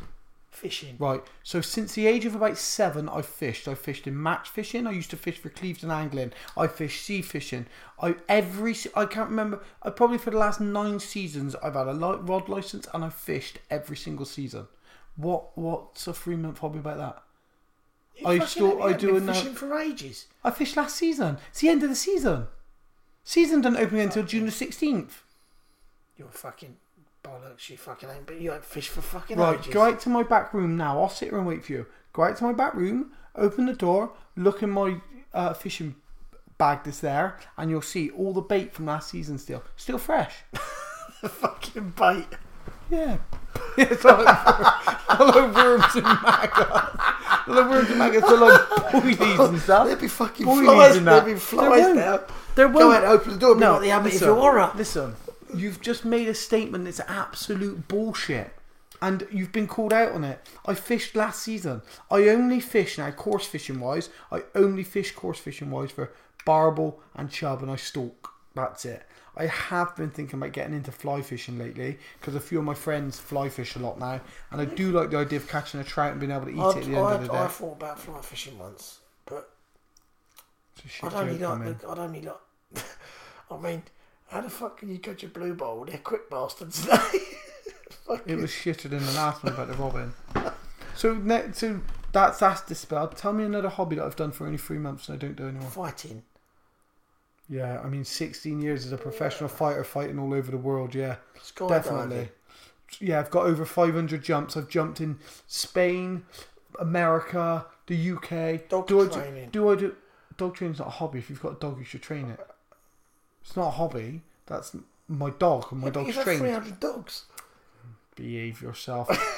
Listen, how many of your dogs do you own now? Well, I ain't got a dog anymore. No, I know. Because I you got rid of them too both. much of my time. Yeah, exactly. I got my dog. Where's my other dogs? Millie died, Jeffro died. And apart from that, I bred them. I bred German Wirehair pointers. What happened to that pup? Which pup? The other pointer. Moolah, Yeah, the German Wirehaired. yeah. Millie's pup. Yeah, I Yeah. got rid of her. Because I had Millie and I had Jeffro and I had a third dog. So uh, it was too much. It could be worse. Um, it could be Roy. Yeah. Any more hobbies that I've only done for three months? I'm trying to think of some. Yeah, you won't know because I don't, do I? You mean- do. Oh, No, but we've just Yeah. proven that I don't. We've just proven. I asked you to name them, and every one I've dispelled it for. Why don't I skydive anymore? Shall I answer that? Because it's twenty six pounds a jump in the Is UK. that how much it is? Twenty six pounds a jump in the UK. If I drive down to Dunkeswell, if I drive down to Dunkeswell in Honiton, and it's twenty six pounds a jump, and I get there, and you're on a weather hold for three hours, and you're sat waiting for the clouds to clear, and then it opens up, and I do three jumps, bang, seventy odd quid gone straight away. Fuel money, fifteen pounds straight away. Hundred quid day, boom, three jumps. So how much is it to skydive in America? About fifteen quid a jump if you go to the right place, 15 unless quid. you're low die. If you're low die, it's cheaper. But um, about fifteen quid a jump, something like that. But the best thing about America and with Spain, good weather. So you drive to a skydiving place, you know you're going to jump. Unless it gets windy, which it does sometimes, but you're pretty much always going to jump. So, yeah, I don't skydive anymore frequently, and I haven't skydived since we're back from. I haven't skydived in this country since I got back from America, which is why I don't own a skydiving rig anymore. But certainly went three months, was it? And uh, paragliding, well, I don't think you can say I've only done that for three months. So oh, it's about four now, I think. yeah. So basically, that was complete and utter rubbish, wasn't it? Like everybody else who says this to me. Oh, another one you your robbers you're going to pick up and put down. Name name something I've picked up and put down. It's not me. It's not what I do. I'm not the sort of person who picks something up, plays with it for five minutes, then don't play with it anymore. I, don't. Nobody can say that. No, nobody can prove that when they do say that to me. You know, because it's not what I do. I don't. If I do something, I do it. Like paragliding. Got into paragliding people on average 50 to 75 hours a year they paraglide. I haven't flown a season under 250 hours yet. So do you think that there'd be anything more like or paragliding's your like ultimate thing? I don't. Is there anything else you I I want don't to want to be defined at anything. I don't think that that's my ultimate thing. Like, if you were to say to me now, you can never fly birds of prey again, or you can never paraglide again, I'd never paraglide again. I would fly birds of prey still. No, but do you think there's anything more that you'd want to do? Every, I want to do everything. There's nothing in the world I don't want to do. I want to do everything. I want to ride motorbikes really fast. I want to ride a rodeo bull. I want to go and be a cowboy in America. I want to go and like work on a trawler boat. I want to walk across the Mendips. I want to go deer stalking. I want. I want to do all of it. All of it. There's never enough time, is there? No, there's not. But there's not anything that I don't want to do. I want to do it all. And I don't get people who don't want to do things. Like I don't understand people who just like don't want to do anything. Yeah, there are a lot of people who don't. Because I often say, people say, "Oh, you've done a lot. You've been to a lot of places and things," and I'm like, "Well, it's because I've wanted to." And they say, "Well, I can't do that," and I think that's always a bit of a, It's a cop a bit of a yeah, it is a I mean, cop out because they go, "Oh, we can't," and I said, "Well, you can Yeah. Because you can do anything." What happens is for people who don't do it, they assume that it comes easy to you for some reason. We don't. It's the same. But I have to work just as hard as anyone else to do. Obviously, I get that. Like, it comes with great sacrifice. I'm 35 years old. I'm single. I have no relationship whatsoever. But I do all the things I want to do when I want to do them. And the reason I do all the things I do when I want to do them is I know 100%, with no doubt in my mind, I know 100% when I lay on my deathbed, there will be a point where I think, fuck, I wish I'd done more. Fuck, I wish I'd done more. I know that for a fact. And every single person that dies will have that. yeah. So, what what are I don't know why what is you- I'm gonna. I don't know what is I'm gonna think. Don't think about it, do you really? No, but you don't, I, I don't think you need to think about it. I think that's obvious, blaringly obvious. People like Steve Jobs, who has every had everything on his deathbed, was like, ah, it doesn't matter. None of my money, it none of it matters. It, none of it. It means nothing. Now I'm left with this. Look, and he's dying, and it makes no difference to him whatsoever. All he wishes that he'd had more time and he'd done more stuff. That's gonna happen to everybody. Without without a shadow of a doubt. Like this world is so full with hate, hating, hating people because they're doing more things than you, hating people because they're earning more money than you, hating people because they're Muslims, hating people because of Islam, hating people because they're because they voted Remain and you voted Leave, and it's not, and none of it makes sense. It doesn't like there's no there's no sense to it. Like I have arguments on Facebook, and I try not to argue. I try to have discussions, but I end up having arguments or debates on Facebook, and I see how people how they are to people who they like and their friends, and I see how just because they think something different to them, that is it. They're the enemy. As where for me, if you think something different to me, I want to question you on it. I want you to tell me why you think something different. Maybe I'll learn something. Maybe I'll change my mind. I want to probe you. I want to. I I, don't. I, I wouldn't want you to probe me. I've seen people do that to snakes when they're sexing them. It's not nice. But I look. That's this Tommy Robinson thing at the minute is a big one. I had, you know, I had my I saw it. Well, you sent me that you was going to put that video up, Yeah, but you didn't. but no, I didn't know. But what what I don't understand about this is there's for the Tommy Robinson supporters, there's a distinct segregation between them and Muslims. Now, their their rhetoric is always the same. He's he's out in Muslim grooming gangs. You support Muslim, grooming gangs. Do you not think there's a problem with Muslim grooming gangs? You not, and you can't there you can't have a logical discussion with any of these people because yes of course there's a problem with muslim grooming gangs. Yes of course there's a problem with pedophiles because anytime that even one grooming gang one paedophile commits any sort of crime or act against a child we have a problem. So yes there's a problem with that.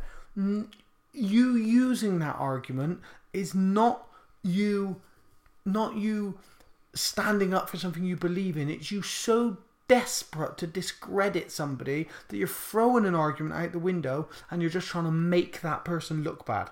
That's what you're using now as the basis of your argument. Is oh you don't give a fuck about the muslim grooming gangs.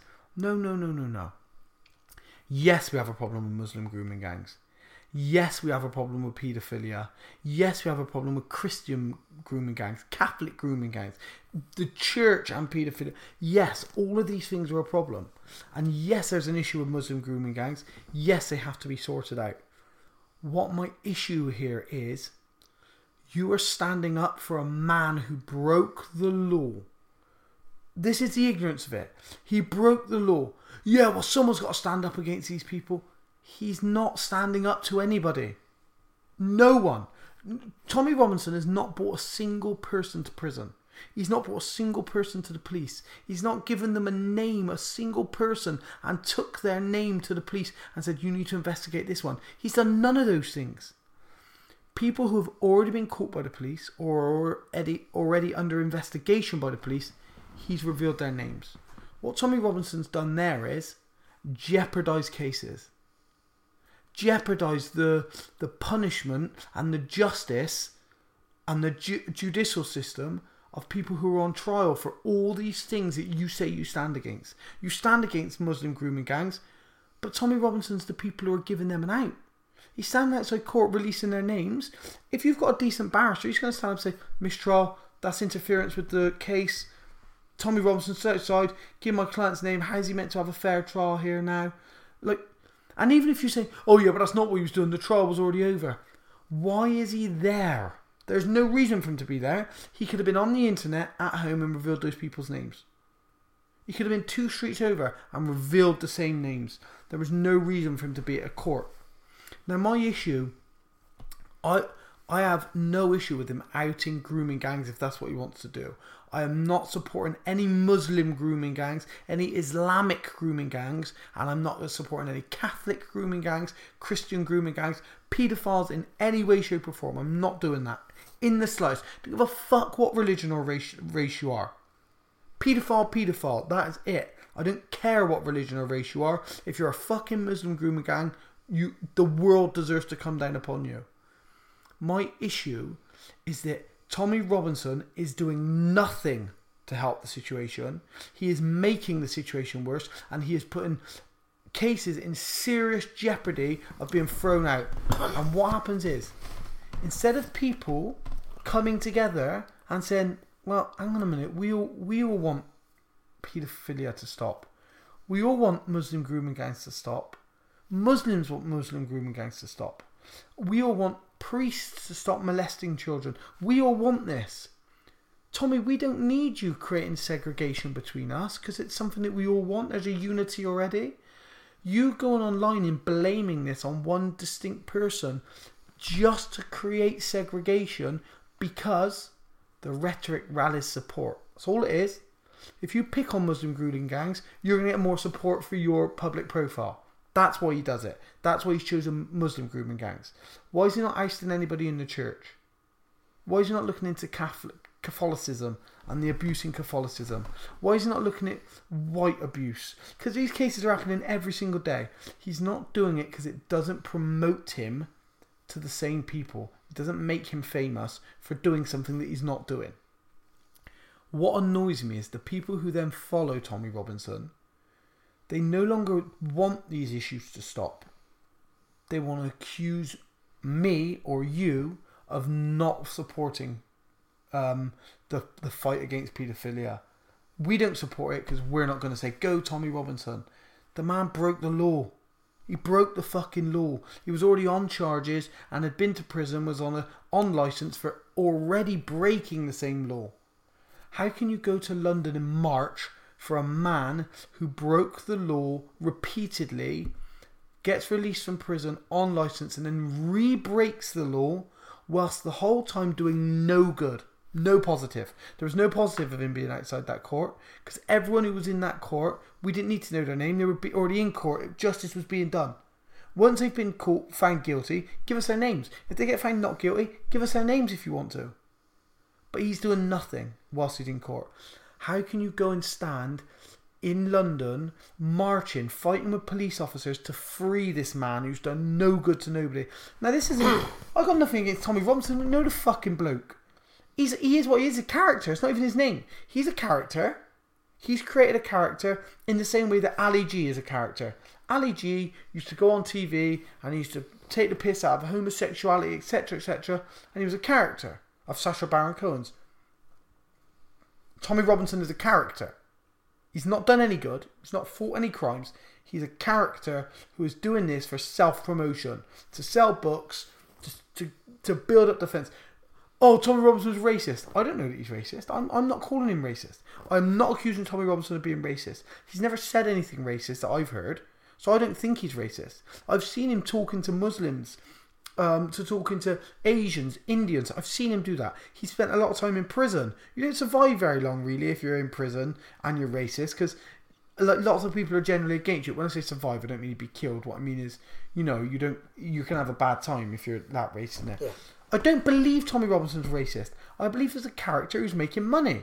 That's what he wants to do.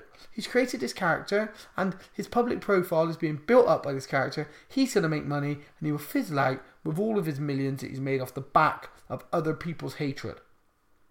Now, what my issue is, is with all these people who then support that, they turn around to people like myself, who are neutral in this. I don't have any thought or feeling towards Tommy Robinson in that context. What I'm saying is, I hate Muslim grooming gangs as much as you do. I also hate Catholicism.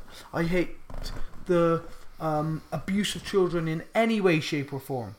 I'm not going to tie that to one religion. Those people then, because they don't have an argument to support their rhetoric, they then accuse me of being the person who's in the wrong. Oh yeah, you don't give a. F- you can't see the issue. Yes, I can see the issue. It's not that one group. It's not Muslim grooming gangs. The issue is paedophilia. So Graham, on who I have arguments with all the time on Facebook, really like him. He's a good friend of mine. I do really, really like the guy. He's intelligent. He's smart. He's switched on. But he's blind, so blind in these arguments because he will switch it straight back to, oh yeah, well, uh, you this, you that, and I'm like, but you're miss, you're missing the argument here. My argument here is that there's an issue. Yeah, well, eighty percent of all grooming of eighty-two percent of um, grooming gangs are Muslims. Yeah, okay. Well, let's say that's true. I don't know. Let's say it's true. Let's say eighty percent of all grooming gangs are Muslims. What percentage of paedophile crime is grooming gangs? So, if grooming gang paedophilia only accounts for 10% of all the paedophilia in the world, then that 80% of that 10% is minuscule in comparison to the other 90% of paedophilia that we have to concentrate on. Why are you concentrating all of your effort on stopping less than 10% of all paedophilia? Does that, does that make sense? Yeah. See what I'm saying? So why why are you focusing all that with such venom, with such ferocity? You're fighting ten percent, and these are made up facts, made up figures, sir. Why are you focusing so much energy on ten percent? Then it was fifty-two percent of all Muslims want gay people dead. Blah, blah, blah. Gay people should be killed. Where are your facts? So he presented them to me and the study was done by Channel 4 documentary.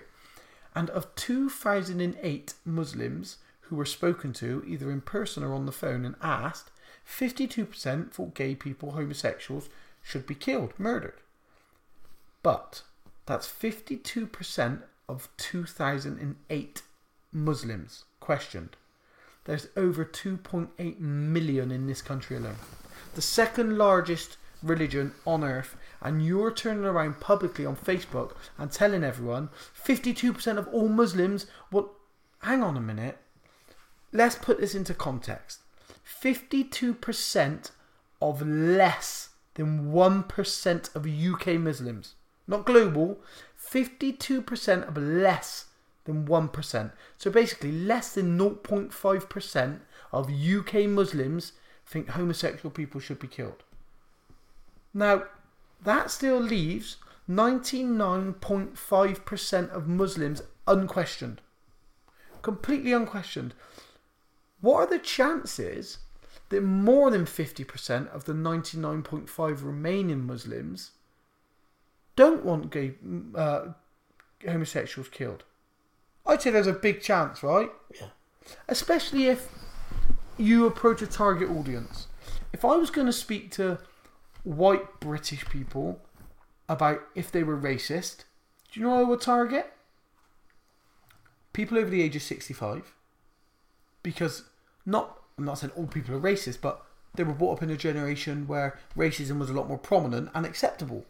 I would question people who are over 65 and I would target audiences who were um, more likely to be in white dominant areas. So white council estate areas, maybe coal miner areas in the north, or um, Welsh mining villages. You know, something that's predominantly white. I'm not saying that they are racist. I'm just making examples of predominantly white place. Uh, that's where I would target because I would think, well, that's my best chance of getting the, the nitty gritty here. Because if I in, interview people of a broad spectrum From Peckham. from Peckham, yeah, but can you see how those Yeah, figures are so manipulated Yeah, now? manipulated. Th- these people who are following Tommy Robinson, and what really upsets me is this: what Tommy Robinson is doing is he is he is taking the goodwill of all of these people because I've seen people post positive Tommy Robinson stuff on my Facebook. And I know them personally. They are good people. They wish no harm on anybody. They are not vindictive, nasty, horrible people. But what Tommy Robinson is doing is he is taking all of the good, all of the good moral standings of these people and he is abusing them and turning them around and making out like you're no longer a good, good moral standing person if you don't support this plight that's against us. And these people are getting drawn along with it, and they're not racist, they're not Islamophobic, they're not xenophobic, but they're labelled with it because they're just looking for a spokesperson. And the fucking worst of it all is Tommy Robinson is in a position to be that spokesperson. By accident, he has found himself to be the spokesperson for this. And if he could have just reined it in, he's the one person who could have made a difference. He could have acted like a positive, a positive spokesperson, acted like a proper media representative. Don't conform to what you you say. Them, oh, the UK media, they're sweeping all under. So don't do that. I'm not telling you to do that. Don't conform to the media uh, confines of the Sun and the BBC. I'm not telling you to do that. I'm saying do exactly what you do, Tommy Robinson, but do it in a way that gives you credibility. Don't stand outside of a courtroom and promote hate speech. Even if you let let's take that out, that's a derogatory way to look at it. Don't stand outside of a courtroom and publicise an ongoing court case when there's a media shutout on the case. Stand across the road stand down the street, gain some credibility as a reporter, and let people see that, hang on a minute, he does actually care about this. He cares so much that he's not putting himself on the front line here. He's took a step back. All he cares about is that we get the message. But he doesn't care about us getting the message because now look what's happened. He's locked up. He don't give a fuck about the message now, does he? Can't give the message. Does it like? Does that make? Do these things make sense to you? Oh, I've listened to it a lot. So the seg- like that segregation that's being that's being forced upon us because people's goodwill is being abused. It just drives me insane. It ra- like it riles me up. The the ignorance of people who I don't consider to be ignorant, and you see it, and you're like, it's crazy, you know. From Brexit to Tommy Rod to anything that's got and whenever there's two sides of an argument, we live in a world now where because people can sit behind a computer and they can call people a cunt or stupid or thick, that's what they do. They will insult people rather than tolerate them and listen to their point of view. And then I get all the time, you think you're right, but I can't. I'm not. I'm not giving you an opinion. I I'm taking this opinion, and then there's your opinion. I'm not casting an opinion in the middle. I'm not I'm using facts. I'm not. I'm not presenting a. I can't be right. I can't be wrong. There's no. There's no right or wrong for me. I'm. These are the facts. Let's get. Like. Let's put them together and then. Or yeah, you're a conspiracy theorist. No, I'm not. Like I'm not. I'm saying I question everything. I don't. Everything's a, a theory or a conspiracy theory. I'm saying I don't. I question them all and I put everything together, and then I see I don't even sometimes come up with a solution. 9/11, for instance, the World Trade Centers. I, I don't know what happened. Do I believe what the government told us? Not for a fucking minute. Do I believe that it was a conspiracy theory and it was plotted against and they and the U.S. government did it and blew up heaven? Not for a second. Do I believe that somewhere we are not told the truth and something happened? Yes. Has there been previous plots to blow up the World Trade Center by the US government to start war with Cuba? Yes, that has happened. Operation Northwoods. I'm saying I don't believe either fucking story. Something in the middle happened, and I don't know what it is. That's why you've got the CIA and the FBI. yes. Thank God for them. oh man, I was on a rant then, wasn't I? He was. How long Lost it been... for a bit. Huh? How long we've been online? A while now. One mic in. Oh no. Uh, an hour and 44 minutes. Fucking hell. Yeah, it's only meant to be a quick one. I know. That is quite quick for us though. Three hours usually we can smash out. Yeah. Yes, that's quite a quick one. But well, there you have it. Yeah. Started off on diets, ended up with Tommy Robinson. yeah, I don't know. It just it's just stuff that you, I guess you stuff you got in your your mind that you need to get out. Let's say you know. Yeah. You need to fucking. You certainly got it out. There. Yeah, I did. I did, and you sort of sat there and didn't say anything. Oh no. You don't. I was listening. So I notice you don't really engage in these things on Facebook either. Is that you don't really have an opinion on them, or you don't want to just get drawn into shit? I, when I get drawn into something, it consumes me. Yeah. So likewise. so, of late, as you notice with falconry, was a massive part of my life. And when I used to go on things like the IFF and stuff yeah, like yeah. that, and, and, Facebook and Falconry Hub and things like that, it used to consume me so much that it used to affect my life. So I tend, when there's big issues and things like that, I sit back and I just listen to what people are saying now, and then I, I draw my own conclusions from it. But I don't get involved in it because otherwise it'll. I- I'm wasting my life. That's how I look at it. So I look at it the same. So I'll post a uh, status and all the s- replies start coming back in, and I'm like, just fuck them, fuck them. You could reply. to say. You could reply to every fucking every every person that sends you a reply. You could set, fucking write a book on it, right? And it, it- I don't. I just social media to me now is just like uh, I enjoy it still, I suppose, but it's the it's sort of the the bad shit on it outweighs the good stuff for me now. Yeah, I and I, I'm the same. And like I'll post a status and somebody will comment and I could go on there and say, "Yeah, I 100% agree with you. Actually, yeah, you're 100% right. Do you want they come back on?" They'd be like, "So why'd you post, a status then?" Because they just come on for an argument. There's no, there's no. They want to be right. They want to prove. So wanna- so don't the wanna- original argument's lost. Yeah. They that's lost. You can- it's gone. They just want to prove that someone's wrong. Yeah, and I, I just the other night I, I put something on it. It was about vegans, and it was only a joke. And then someone said, "My daughter's a vegan." Blah blah. Watch I'm out for like- the vegans, mate. and They're a fucking tribe on their own. So, so he started. He goes on about. And I said, "Well, look," I said, you know, I said, "Well, you know, we eat because of animals," and then I could have gone into the whole fucking argument. Yeah. On palm But oil. But they're never going to listen. On palm oil. Yeah, and palm about- oil's my and- one that Right, so I could fucking go on, but I thought I can't be fucking bothered with this, so I just put smiling faces. Yeah, and so uh, what that does is though, so that gives them they believe they've won. Oh, he's not going to argue. They believe no, and it's not for anybody listening who engages in this. It's not even that they've won. It's not that they've won. What it is is it's uh, because you're no longer credible to have this discussion with. And I have this all the time on my Facebook. I stop because you're no longer credible we're, we're having a discussion. I'm presenting you with something, and then you're rebutting it. And then to that rebuttal, I present you, and you refute that. And you're like, but but we can't keep doing this. You're not accepting that there's a place to learn. You're not accepting that you might be right, and there's a place to learn, and you've you're not you you're you coming it from the wrong.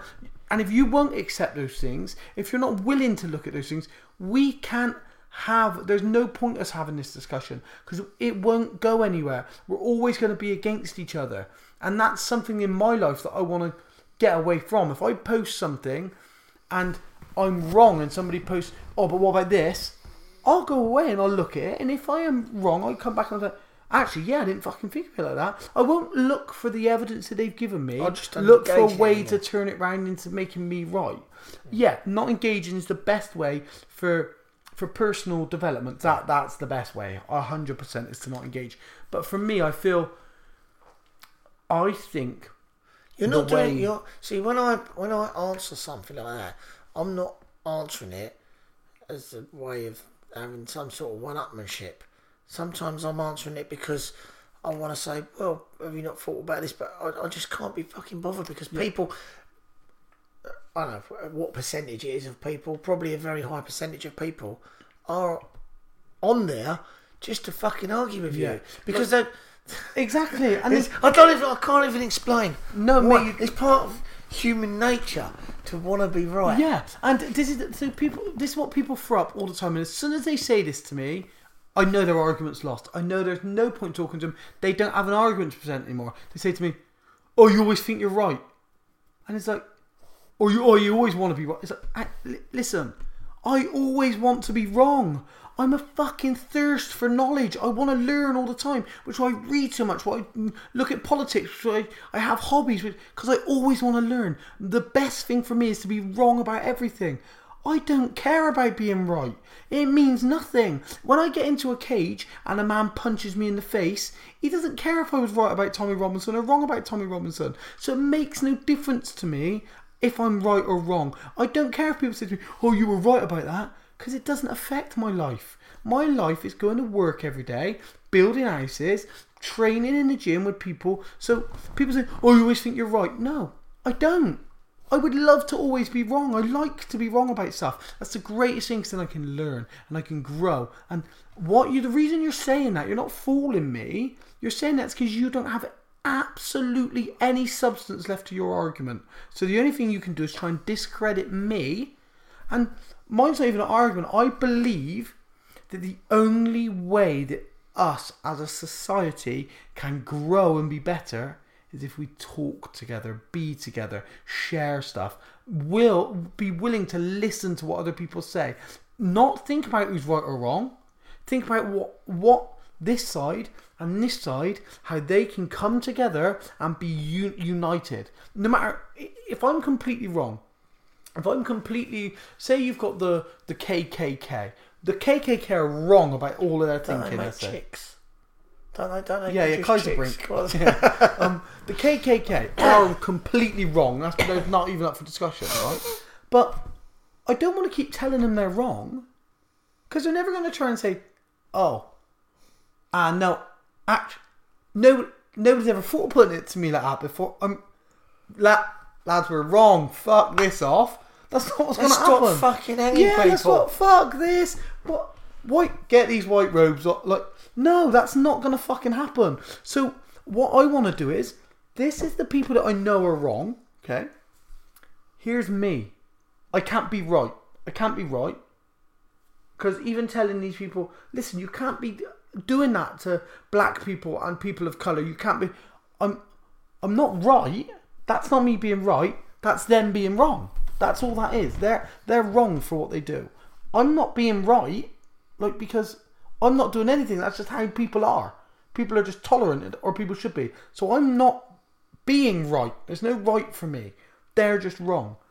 What I want is there's this opinion and there's the wrong what they're doing. There has to be a way that we can come together, and in that coming together, that's harmony. That's the harmony. I believe that that is the only way that society survives without some sort of big fucking Orwellian state that we are working towards. The only way to avoid that, I believe, is that we can stop this segregation, this wanting to be right and wanting to be prove people wrong, wanting to call people a fucking cunt and not wanting to listen. I believe the only way that we can change this is by we find that way to come to the middle and, and be harmonious. I don't care about being right. I don't go, oh yeah, even by saying that, yeah, you think you're right that that's the only way to go. But no, no, no. That's why I said that's what I believe. Not that's the only way. When I put I believe, that means that's a fault. You are well within your rights to tell me why I'm wrong and tell me why that won't work. But don't just say, well, that's not going to work. It's a stupid idea. Because that's not telling me anything. That's saying what I'm saying is rubbish. Prove to me why this idea won't work. Prove to me why coming together and talking and working together will not produce harmony. And let's see, you know. I don't want to be right. I have no interest in being right. What I'm saying is, let's let's just be united. Let's stop the segregation. Let's stop the hatred. Let's stop the harm. Let's stop all these things. Surely, even if I'm wrong, even if th- that's not the solution for society, right? Even if that is not the way to prevent an Orwellian state, and that is not the way to secure society's standing on this planet, even if it's not, surely we're better off going out and being eradicated, being harmonious and liking each other and loving each other. Surely, right? Then, then carry on and being eradicated and going out. Whilst I hate you and I hate you and I hate you and fuck you and I'm right and you're wrong. I know which way I'd rather go out. Yeah, but it's not going to happen. I mean, it's not going to happen. The whole time people say it's not going to happen. I believe in people. I believe in people definitely. I like. I believe that it could, but so much has to change, and so much has to change that it does seem impossible.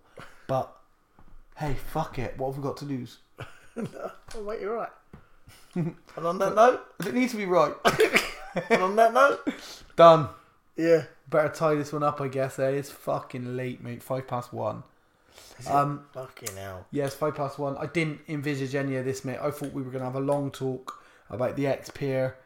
Um, I thought we were going to have a long talk about what plans and stuff that we had going on. I didn't envisage this going this way at all, um, but I had fun. and uh, I do think that these conversations, this is a conversation we have when nobody's listening. Yeah. So the fact that we've recorded this and we put it out there, I think it's fun that people can listen and think, look at those pricks. You know I mean? So They're just fucking wrong. fucking wrong. Especially that one who doesn't shut up. um, mate, listen, thank you very much. Um, this will be the last one now until after the XP, I guess. Hopefully, Which will be a good one. Tell hopefully, everyone about it. hopefully there will be one after the Well, hopefully. um, I look forward to it. I look forward to catching up with you again, um, and hopefully we'll have more insight into that project that we're going to get going. Yeah. So, All right. Cool. yeah. Well, thanks very much, mate. No problem. Catch you next time. Cheers.